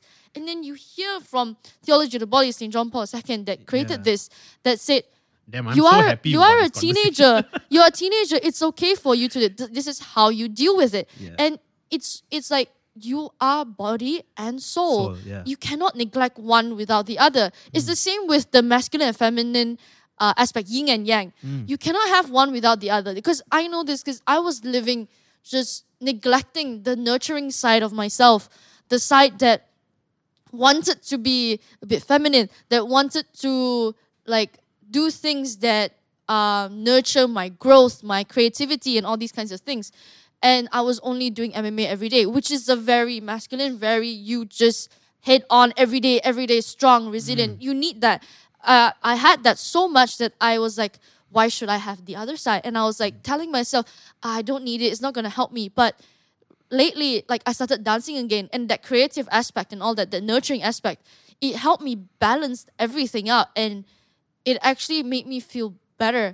And you know, these kinds of things, like, exactly, I told you your body where I tell you, your body, your soul. Yeah. You need to feed both. T O B is cool because it, it basically move, not move lah, but it, it there's a misconception in the church lah. Misconception is that sex is bad.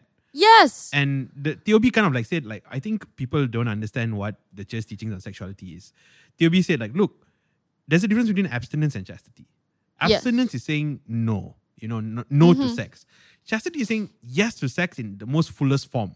Yes. Like, T O B says, like, sex is, uh, uh, uh, it's it's spiritual and it's powerful, but it's so easily abused. And so we want to put it in the right context. You know, like, when it comes to dating, we date, right? We do incremental steps. Yes. Uh, it's like, it's like a shadowing of a full-time relationship, but a little bit less. So, for example, with dating, um, you can, uh, the commitment is there, but it's not a long time, a full forever commitment. Mm. You can break up. Um, in terms of talking to the person, it's not like you're going to talk to the person every day like you would in a, a, a husband and a wife. But, yeah, of course. But you're talking more than normal. Yes. Everything is incrementally a little bit higher to kind of like test the waters and see whether you're ready for more than that. Yes. But then with sex, it's not that. With sex, we True. Go to the ultimate extreme, you know. So, T O B says like, look, we want you to understand that there's a time and place for everything. And we do, just don't want you to abuse. And it would not only hurt you, you might potentially hurt other people, which is what which we is see, which is what we see, for example, with the Me Too movement. We mm. see people, last time it, used, it just used to be love, as long as it's love, as, as long as it's consensual, sorry. But now we realize, like, no, that's that's not enough. You need to think about the other person. Sometimes it's, because sometimes you have to go, like from my experience, sometimes you do have to make the mistakes in order to understand. Like, like we do learn about, like, you know, theology of the body, all these things, those aspects of the church. And sometimes as teenagers, um, you know, we are rebellious. You, you, we are. You, we, we will do whatever we fuck. You'll do. never. You'll never. Uh, you can talk as much theory as you want, but until you go through it, then only you'll really understand that's, it. That's la. why I would say, like, once. Sad to say, sometimes we have to go through it. Yeah, and definitely. After I went through all that, I started to realize, I was like, there is a reason why we were taught that. Yeah. It's because it is. Like, it is as sacred as what God intended it to be, to combine, uh, to join two people together. I, I, I and don't know. It's I, like, you until you really understand it, you will still think it is what it is. But it's actually not. It's so much more than that. It's not just two physical beings. It's your soul, your energy. Okay, like, if you talk about, like, you know, the, what, a lot of holistic Rasta. Well, what was it called? Those Rasta? People who like to talk about energies and stuff like that. Those like uh, gurus. Uh, hippies. Hippies. Oh. There we go. That's the term I was finding. Yeah. Okay, so like those hippies talking about energy and stuff like that. Sure. It, it's it's similar to what we believe in spiritual energy. There is energies. When you connect with someone, or even on a friendship level, there is energy exchange. Yeah. Uh, the people you surround yourself with, there's going to be energy exchange. It's a sixth sense and you yeah, will absorb I, everything. I would call that like bonding la, pair bonding la. I mean, you can that, have... That's the way of saying it, yeah. But you, for some people, you feel it more like... Because we, we imprint. We yeah, imprint, we course. bond, and we build yeah, emotional attachments that, you know, so, are supposed to serve a function. Like, friendship is basically us trying to... Uh, evolutionary, it's to keep a community together. Yes. Or even uh, m- husband and wife, man and woman, that sort of bond, it's supposed to, like, sustain you, like, like even when... Uh, you don't love that person, for example, you still feel attached to that yes, person. Yes, of course. So sometimes you don't love that person, but you still find it so difficult. You find it difficult to leave that person because it's not. That's not love. That's an attachment, mm. but it has a function. Yes. But it can also be abused, lah. Yeah. It, it sounds. It sounds like you had a really bad breakup. Is that too personal a question? No, not really, because I've always been the kind of person that. So I've realized that I do have, I say. in a lot of things, in a sense where when I say something on social media, a lot of people do listen. Mm. And that gives me a lot. I never, actually, I never like to accept that fact. Because mm. I don't like to admit that I do have influence or what I say, people do listen. But I have to accept it, that whatever I say on social media, there will be people who are listening mm. and people of all ages and all that. And so I've tried to be more responsible with what I say. But I'm also me. And I'm the kind of person who will tell it as it is. And I would like to inspire other people from my stories because I know people are very shy about a lot of life experiences and stuff like that. So I would say, yes, um, I did go through a bad breakup, but it wasn't supremely bad in a way. It was just that um, we had a lot of things, a lot of troubles, and we actually... Thankfully, I, I actually learned a lot from it because it was the longest relationship I've ever had. How many years? Three. Oh. Two to three years. And even in then, there was the, you know, when you're young, kind of like break up, come back together. Sure. That sort of thing. So oh. It was a lot of things, but we both learned a lot. Mm. He was much older than me. He was like five years older than me. And I met him when I was like nineteen. Mm. Yeah, so we dated from like until I'm twenty-two. And oh, so this was recent? Yeah. Oh, damn. Yeah, and but it taught me a lot in the sense where not only in relationships, uh, about each person and all that, but really like talk about the sexual aspect of things that you're talking about, why God made it such a way that it is only for two people to join together. That relationship really taught me and made me realize like when you love someone, uh, that that sexual action, sex, is something for you to get more intimate and closer with someone. Mm. And that one, it is like, it, when you have that, because that's what God wanted. When two people love each other so much, they want to get so close to each other. Mm. And that was what it, he intended it to be. When you have that, it, it's a whole different level. And that's when I really understood. I was like, wow. So this is what God, that's why he said this. This is why he said, get married, because that's when you know you want to spend the rest of your life with someone. Mm. And that's when you really want to get closer to someone. That was when I kind of understood, like, okay, so this is why it was created as such. I didn't see it as, why is the church like telling us not, you know, it's my body, whatnot. But I understood it was because he was trying to protect us mm. from all these things. Even in a secular level, I would say that when we talk about sex, it's very, um, we, we, we it, it, it, it's described as very mechanical. Yes. Uh, we don't really procreation. T- uh, yeah, and not only that, it's like uh, something you do like for fun, like running or exercising, yeah. or, you know, whatever.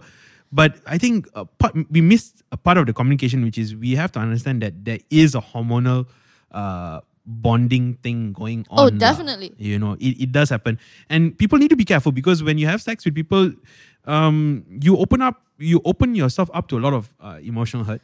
So and negative energies. If like the person I, is harboring a lot of negative energy. Yeah, I was listening to Joe Rogan the other day. This is like Joe Rogan. Okay? Was, yeah, uh, Joe Rogan. Again, I'll find a way to bring Joe Rogan into this. But he was talking to uh, the comedian Nikki Nikki Glaser.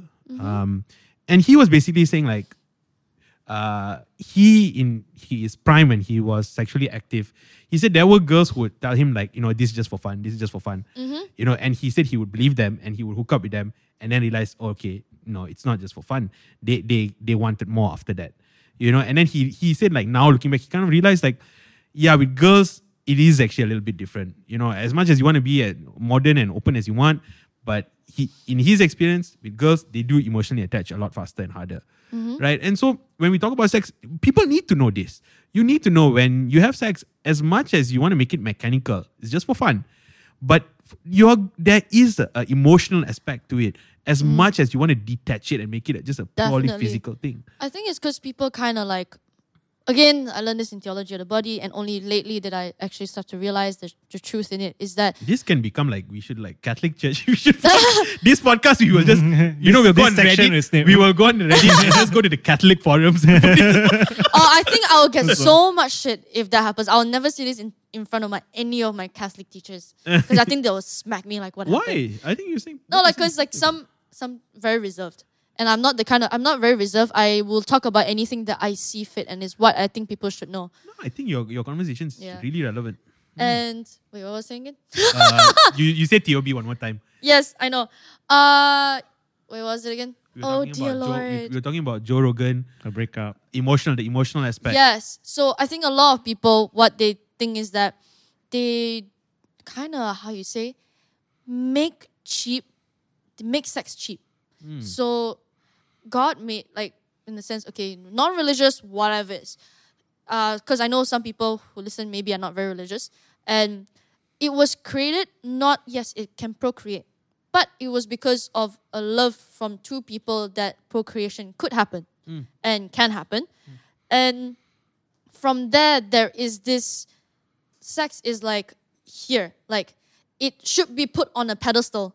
It is yeah. something that is really high up there in religion's term would be sacred. Yeah. But people have made it cheap. No, no, that I, I, it is I, I something that you can... A, a better word maybe that won't cheap. trigger so many people yeah. is it's been commercialized a lot. Just like how we were talking about uh, sports and we were talking about yeah, yeah, entertainment. Com- commercialized. Or we were talking about the, you know, the violin and you know people play the thing and then people go crazy. We've commercialized sex a lot. I, I do agree with this because like... And so the, and, the and nuance of sex is lost. I do understand this because I'm also like, I'm kind of like both, where I understand these things because I'm going through, like, I'm learning all these things. But also, I don't, I'm not going to say I judge anyone because I've been there. I've done, I've done photo shoots that essentially I'm like, it, it uh, boudoir photo shoots. I've done that before. Yeah. I've done all these things because I, I do like, I do kind of like to, how you say, empower women in some senses, in a way that um, it is okay that you are a sexual person. Like, For you sure. have desires. Definitely. Because society has suppressed females from yeah. feeling like if you have desires, it is wrong. It yeah. is not right. But for guys, it's okay. Mm. And I like to kind of talk about it sometimes. And it can be a bit controversial compared to my religion and all this. But I I believe in it so much because um, you you are a person. You are a being. You have your desires. You have your sexuality as a female.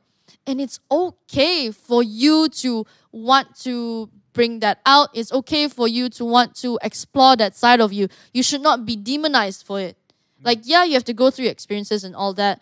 But what I didn't like was that women are so much more demonized than men in, in all these kinds of things. And yeah. that was what I didn't like about it. And hence why, like, for me, it was like, it's okay for me to feel like it's okay. Why is it wrong for me to be so confident with myself? Why is it when uh, women want to talk about, like, you know, um, like, you know, like boudoir? I did, I did one. And honestly, as weird as it sounds, it's very, like, empowering for a woman. Imagine you've been shut down so much, demonized, all these kinds of things. And then when you see yourself in that light, you actually love yourself so much more. Mm-mm-mm. So... Yeah, definitely agree. I think I think we, we can empower women or even men to embrace their sexuality, but we can push back on the commercialization of sex. Lah. Of course. But then again, if you talk about, like, you know, you talk about, like, money. Mm. Okay, if you talk about, like, just business, whatnot. It's sad to say sex sells.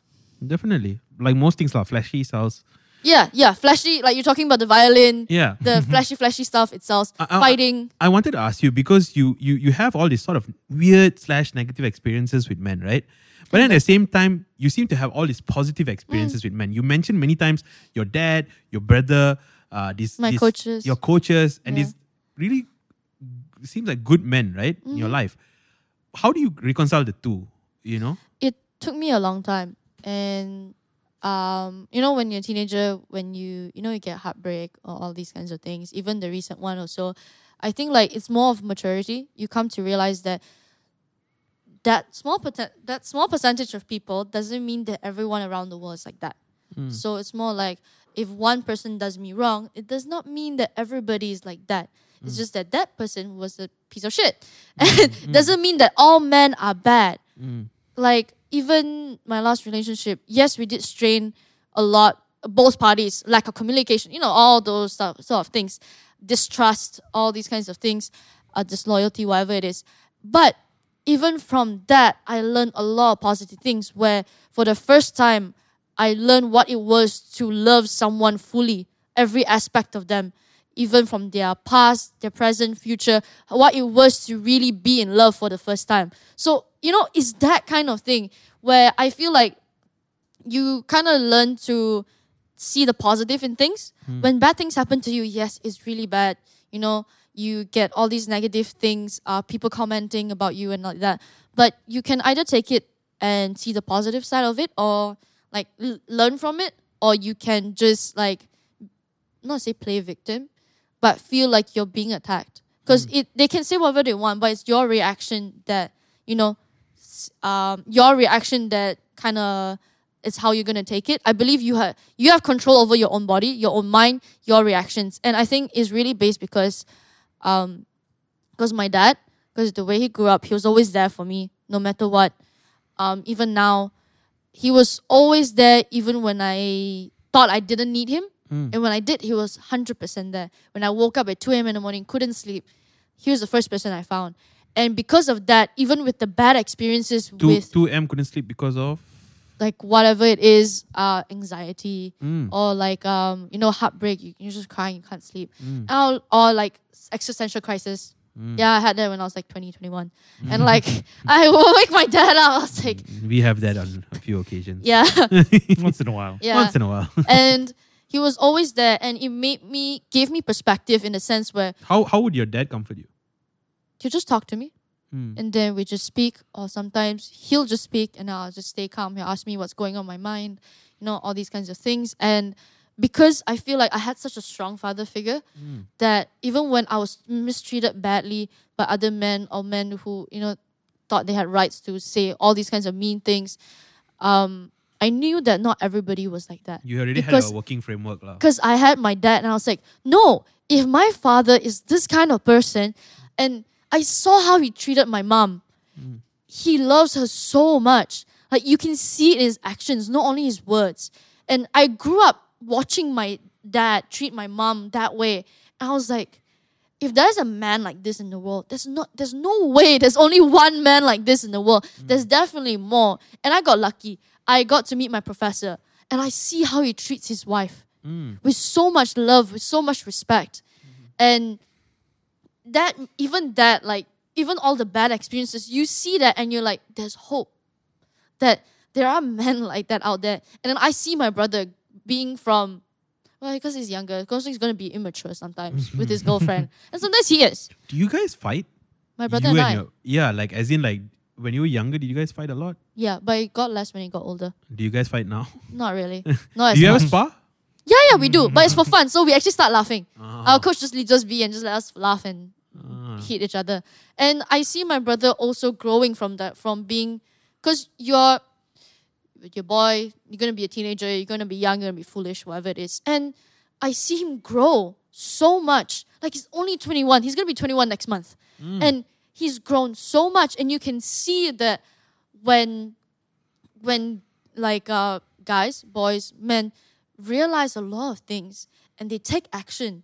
Like, my brother, twenty-one years old, is the most open-minded and the most mature guy I've ever met. When I was twenty-one, last year, because we're only a year apart. When I was at that age, I've never met anyone like that. Very rarely. And he self-actualizes so much. He's like, why do I do this? Why do I do that? Why did I do that? And he takes responsibility for all his actions. When he hurts his girlfriend, even in the beginning, he, you know, he didn't know how to deal with it. And now he's like, I accept that I have hurt you even though I intentionally did not intend to do it. And I apologize. And he genuinely like, does it and cause uh and he communicates with her. He's like, I don't like it when you do this. You know, there's I see him with his girlfriend. Yes, you're gonna argue, but there is a communication. There is him learning from his mistakes as well and actually like trying. And I'm like, if this twenty-one-year-old boy can self-actualize at that age, you can't tell me there's more people out there as well. Mm. So having all these people around me just makes me think like, yes, there are gonna be bad apples in the world, but there's also good people in this world. You just need to look for them. Jeremy, I, you, I think you need to help me out here because in my mind, I suddenly was considering how it seems like the more, I don't know, intellectual slash woke community has more, you know, weird kind of like, you know, they, like Me Too movement. You know, it, it seems to be hitting like that sort of uh, the academia, the sort of like, you know, really... Um, well-read, you know, you're talking about your Omake, Omopagans and all, all, you know, this sort of, like really, you would consider them really well-read, really, mm-hmm. you know, knowledgeable. Yeah. But they seem to be doing all this like really stupid kind of things. But then you have like a really masculine sort of environment, uh, you know, like a, a uh, M M A gym, for example. And then you have all these sort of like, you know, seems like healthy masculine uh, figures. Mm-hmm. Is do is there a correlation? Is there, am I generalizing here? What do you think? Uh... Really don't want to downplay your story. Yeah, of course. But I think they, I think you rightly point out there are bad apples out there. Mm. Yeah, that's that's, that's in, pro- a, in any environment. Yeah, it? That's the first premise. So you, if because if you talk about the the, the uh, on the on the conceptual level of identity politics, mm. every group has bad apples. Yeah, definitely. So while I think it is good that you found good role models, I think the mission for feminists is to change the systems that reproduce that kind of hyper-masculine kind of the system, the the sort of systems, cultures, and attitudes that reproduce bad apples, mm. right? Yes. And that is functional. That's functionally different than saying all men are bad. Yes. Mm. So the liberal, the liberal extreme edge would say that because it's really easy to win by saying it on social media. You can just have hot takes, say all men are trash. Yeah. That's what. That's an easy way to win. Yeah. So. But that's th- not the real issue, though. It's, it's not, not all men are bad. It's yeah. just that those bad apples that so happen to sometimes be the ones who speak the loudest mm-hmm. and people hear. Because the ones that speak the loudest, the ones going to hear. But majority of the time, it's just more of giving... Um, it's not feminism and all these kinds of things. I would... Very hard to call myself that because mm-hmm. it's a very... I, I don't fully understand it. So if I don't fully understand it, I'm not mm. going to say anything. Because like I'll call myself a vegan because I know every aspect of it mm. as much as I can. And it's more of equ- equality, equity. I wouldn't mm. say equality because no one is created equally. Mm. Male and female are not created equally. Men are physically just stronger. It mm. is facts. There is a reason for that because God has made maybe him naturally a protector. Not, e- not Maybe not the word equal, but definitely different. Equity. Mm. Equity is like giving giving the right um, opportunities to each person, like kind of even out the playing field. Because mm. everyone's going to come from a different background. Some people come from a poor background, mm. which means that they don't get the education that yeah. a richer person is going to get, yep. a better education. So equity is kind of like trying to level the playing field. And it's more, I feel, that a lot of women are trying to speak about all these things, even to help the males. Because you talk about men getting raped. Mm. These things happen. For no sure. one talks about it no because about it. men are like, oh, men always want it. That's not true. Yeah. It's so not true that men don't always want it. It mm. is still considered rape if you do not consent. Yeah. And if the female rapes you, it is still rape. But if um, a lot of the times, I, I believe you guys have probably gone through this as well. Imagine if you say it to your friends or whatnot. You say like, oh, this girl tried to, this girl raped me. Yeah. But he's like, what are you talking about? Even even if it's not so extreme, let's say uh, we say a, a, a, girl, a girl came up to me in the, the bar and she just started making out with me and I pushed her away. Yeah, and that's they, sexual they, harassment. They, it would, it, it, it, you would laugh at it. But if you turn the, the roles, exactly. You know, it's something totally and, different. And then it's like sexual harassment for females. But mm-hmm. I think I think that's kind of what like feminism is trying to get. It's not mm-hmm. all men are trash. It's that we want to have both where... You know, females in poorer countries, they're treated so badly just because they are born female. a female. Like, just because of that, they don't get access to a lot of things. Or like, uh, like let's say menstrual cycle. You're going to need pads, whatever it is. Yeah. And sometimes you don't get access to that. Mm. So, because of females. And a lot of times, companies, whatever it is, they kind of demonize that aspect of, you know, you can't control the fact that a female is going to have her menstrual cycle every month. And they say it's a bad thing. Why can't you just go to work? They don't accept that. Even talking about maternity leave. Maternity leave is seen like a bad thing. I don't want to take maternity leave and all these kinds of things. And you have more progressive companies that I know that have paternal leave. Because yeah. they recognize that fathers should be there during the first few months. And it'll also reduce the, the, the, the gender pay gap. If you give paternity leave, it would reduce the gender pay gap. Exactly. So why should why should a woman be punished mm. for having a baby? Yeah, for sure. Um, you, you, your dad, um, mm-hmm. it, very interesting dude because he's ex-military. Yes. I mean, I've met your dad, many, well, not many times, but a few times. And, definitely. You know, we know each other. Well, I know him. I don't know whether he remembers me. But I, I shall I, check my messages later. I told him I was talking to you. Yeah. So... I mean, he's ex-military. Yes. Um, and again, I, like I was telling the both of you before we started, you can tell that he is someone that alpha is... Alpha male. uh, yeah, alpha. But not in a uh, hostile way. Mm-hmm. He's, he, he, comes off as, he comes off as someone who's very sure of himself, very confident. Mm-hmm. I just wonder... And he seems like a, a nurturer. Uh, mm-hmm. You know, like... Uh, I wonder how he... You know, someone who's so, con- you know, stereotypically or conventionally male, right? He's very, like you said, alpha male. But then he also somehow exhibits this really uh, nurture, like nurturing, paternal yeah. sort of um, um, characteristics. Yeah. I, I wonder what his story is like. Is it just his personality? Was he brought up in a particular way? He been, I would say he brought up in a very interesting, I would even sometimes wonder it's a bit messed up also. In my point of view, because I grew up with my parents. Hmm. So of course my point of view of how parenting should be kind of based on them a bit. And I feel like that's kind of his personality somehow. Mm. because I do see it a bit in my brother also. Because my brother is also quite the... He gives us a vibe of alpha male also. Mm. He is like that. But he is also the sweetest person you ever meet. If you ever gain his trust and he loves you a lot, you will see him in a completely different light. Mm. Yes, my brother on the outside, he's like... He will look like he can beat you up. And like, he can. But like, he's that... He has the same confidence like my dad. Mm. Exactly the same. But... when you get close to them, that's when you really see a different side. So my, it's the same. My brother and my dad very similar in that sense, and I've no idea how my dad got to be the way he is. I'm just happy he is, and he. I think it's more of being so sure of your own masculinity that it, whatever people say, you doesn't care. It's like my brother is the same. He's twenty-one, but I've never met someone who's so sure of his masculinity. His friends make fun of him, like jokingly, or even other people that don't know him make fun of him. He's just like, I know who I am. I know whatever it is. You can call me whatever you want, but I know what I am, who I am.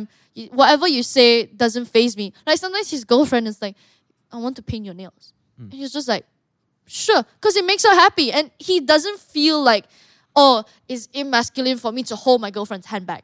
Mm. Or it's it's to, to let my girlfriend paint my nails because mm. she wants to. It's like, it makes her happy. I love her. And if other people make fun of him, he's just like, so what? Yeah, make, making fun of people for holding a girlfriend's hand back is quite common.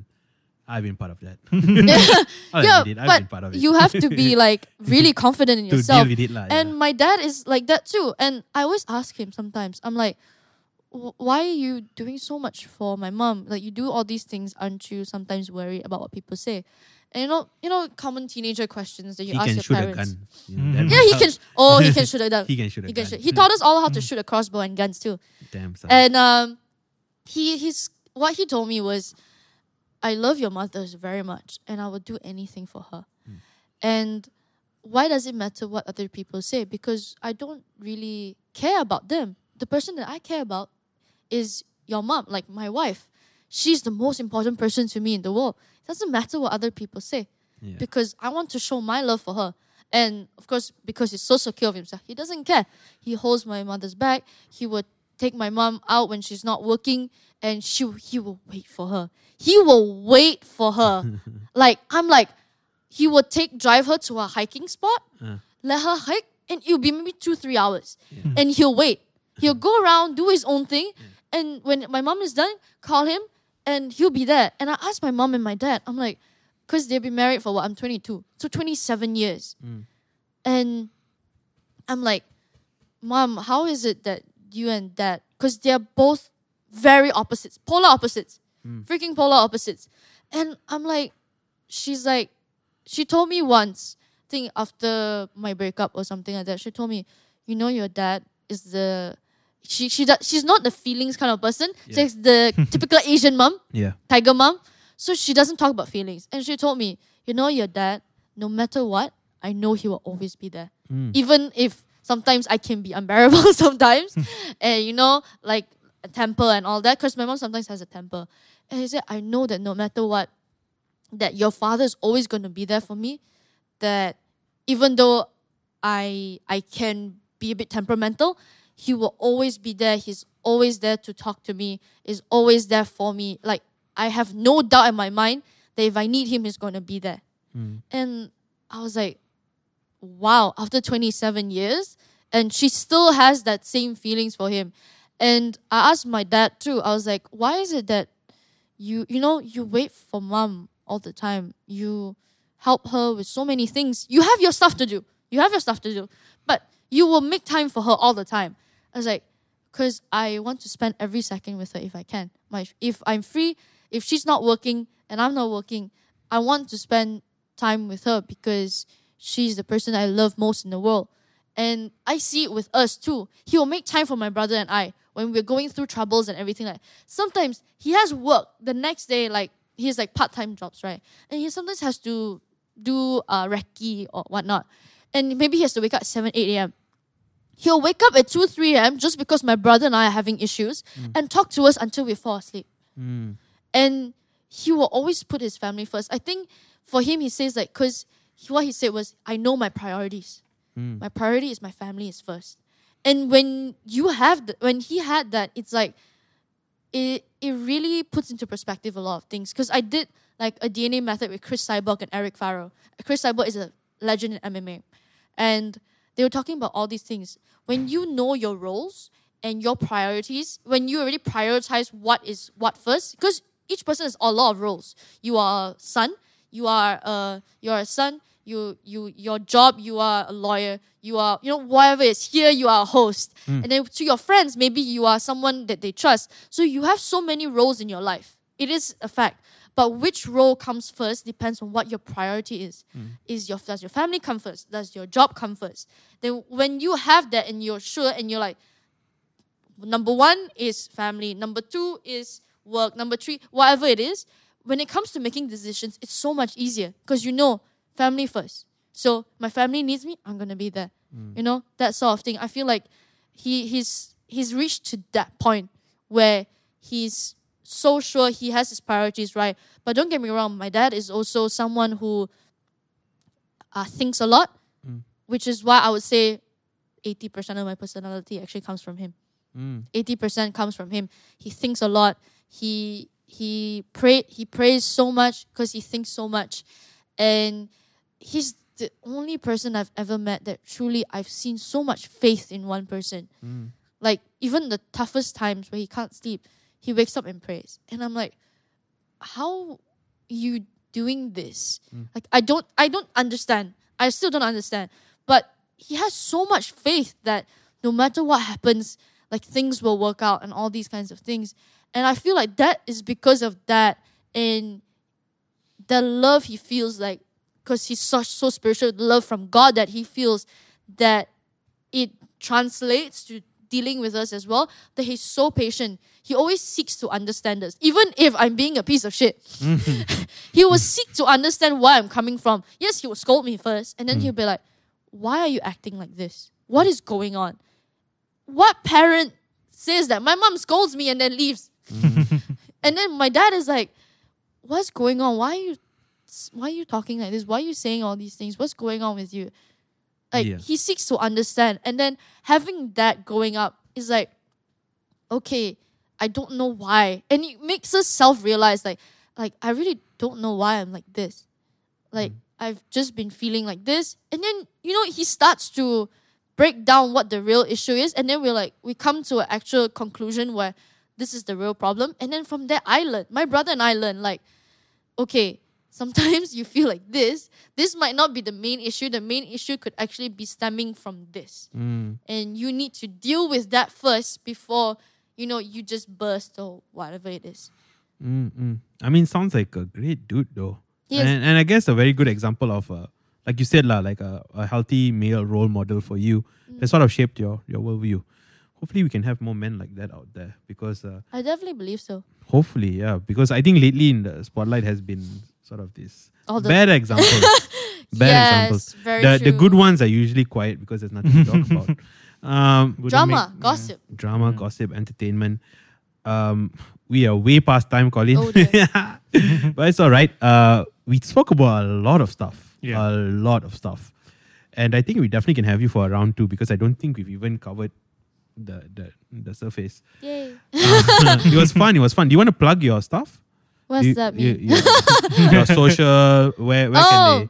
I mean, you do you have like a crowdfunding? Because I know you were crowdfunding before. Oh, that was for my World Championships. And then some a very nice private sponsor actually sponsored my mine and my coach's flights. Oh, that's nice. nice. Yeah, she yeah. came out of nowhere and was just like, I don't want to be known. Uh, I just want to help mm. you get where you need to be. Which country did you just go to? Bahrain. No, you, you went to Bahrain. Mm. Uh, how was the tournament? It was good. I ended up coming, not the result that I wanted, but I came up to bronze medal in the World Championships. Oh, great. So it reached the goal of the president, which is to actually, for the first time for Malaysia, to actually bring home a medal from that international event, because no Malaysian has ever brought back a medal at that event. Nice. So he reached his quota. I want to become a world champion. So... You're still young. It's okay. But yeah, that was a really good tournament. I really learned a lot. It was my first loss. Mm. So that loss was the most heartbreaking I've ever felt. Mm. Most heartbreak I've ever felt. Mm. I cried for like two days straight. I didn't Damn. eat for two days. Oof. And but that taught me so much. That tournament taught me so much. I met so many amazing athletes from around the world and, you know, had a good time. I learned a lot. And from now, like, that experience of, like, loss mm. actually, like, taught me a lot and gave me more fire, actually. Like, you know what? Next time I'm going to come back and I'm going to come back harder. nice, yeah. nice. So, where, okay, so you don't have crowdfunding, but uh, where can people follow you on your... Oh, um, you can follow me on Instagram, which is Colleen Augustine M M A. And you can follow me on Twitter too. It'll literally just be my name, Colleen. I think it's underscore Augustine. Mm-hmm. I think that's about it. And if you want to find me lifting weights, we'll be in Union. So I guess we can end with a weird, I don't know, some sort of recommendation, but M M A themed. Mm. Uh, maybe you can mention like what? where where would where would be good places to train for people oh, yeah. who are interested to try. There for newbies, so many. Where's a good spot for them to check out? I would okay. I'm I'm gonna be biased as hell, but my coaches honestly are the best. And you are at um currently in Monarchy. Monarchy Bangsa. But the only reason, oh no, I go to all the gyms. I bounce around okay. depending where my coaches are. So okay. for me, I am kind of like following my coaches wherever they go. Okay. So my Muay Thai coach just left. So wherever he is, I'm going to be there also. Okay. So I'm there because my grappling, my wrestling and jiu-jitsu coach are there. So my friends are teaching the Muay Thai class. So it's a good class to go to as well. And honestly, the coaches are amazing. So if you want to learn jiu-jitsu, do come train under Professor Bruninho in Monarchy. Right now, he's going to be there. You know, I always believe that take, don't take things for granted because I don't know how long he's going to be there as well. So yeah, especially if you if you feel uncomfortable, yes, do come. We have eighty over people who do jiu-jitsu and come from wide range of ages, from even fifty plus people, fifty years old, mothers, whatever it is, fathers, people who are old, retired. They train jiu-jitsu. People from as young as kids, as young as five, seven years old, also learning jiu-jitsu under mm. my professor. And especially like females, if you feel uncomfortable training with men, we have twenty, thirty jiu-jitsu girls. Mm. And even if you want to do wrestling, I mean, we have a shit ton of girls also. Like, come, join, train. The environment is just wonderful because of the coaches. If you want to, you know, improve yourself, whatever it is, you want to learn a lot, come. Nice. Jeremy, any, you watch these M M A interviews? Any interviews really, really good, solid interview that you want to recommend? I mean, the Firas Zahabi mm-hmm. interviews. He, this guy coached George Saint Pierre for oh. like, yeah. This he was a philosophy major, so his three-hour interview with Joe Rogan was really interesting. okay. Interesting. Yeah. My recommendation was actually just Joe Rogan, but you've already kind of hijacked my Joe Rogan. I, I think you can, you maybe you guys want to check out the Joe Rogan and uh, Nikki Glaser one. It was pretty good. I mean, they spoke about a lot of things like mm. mental health and uh, Ooh, also wow. about sex and uh, also about Um, he sought Joe Rogan's kind of interest in, you know, just not just... D M T? Not D M T. Not just uh, jiu-jitsu, but also in just his holistic sort of lifestyle, why he likes to work out and things like that. So, yeah, that was a good... I, I really enjoyed that one. So, yeah, Joe Rogan, please do uh, tag, have tag, us on. Tag, tag, tag. Please do have us on. We're, we, we, we're your, your biggest fans. It's not, it's not about the numbers. We're your biggest fans. Okay, How tag- many mentions you should do a count? yeah, we need to have like a Joe Rogan counter. This one will be quite a lot. um, thank you so much again for coming. Thank you so um, much for really, having me. Yeah, we really appreciate you. And uh, Jeremy, as always, it's a pleasure. And we are done.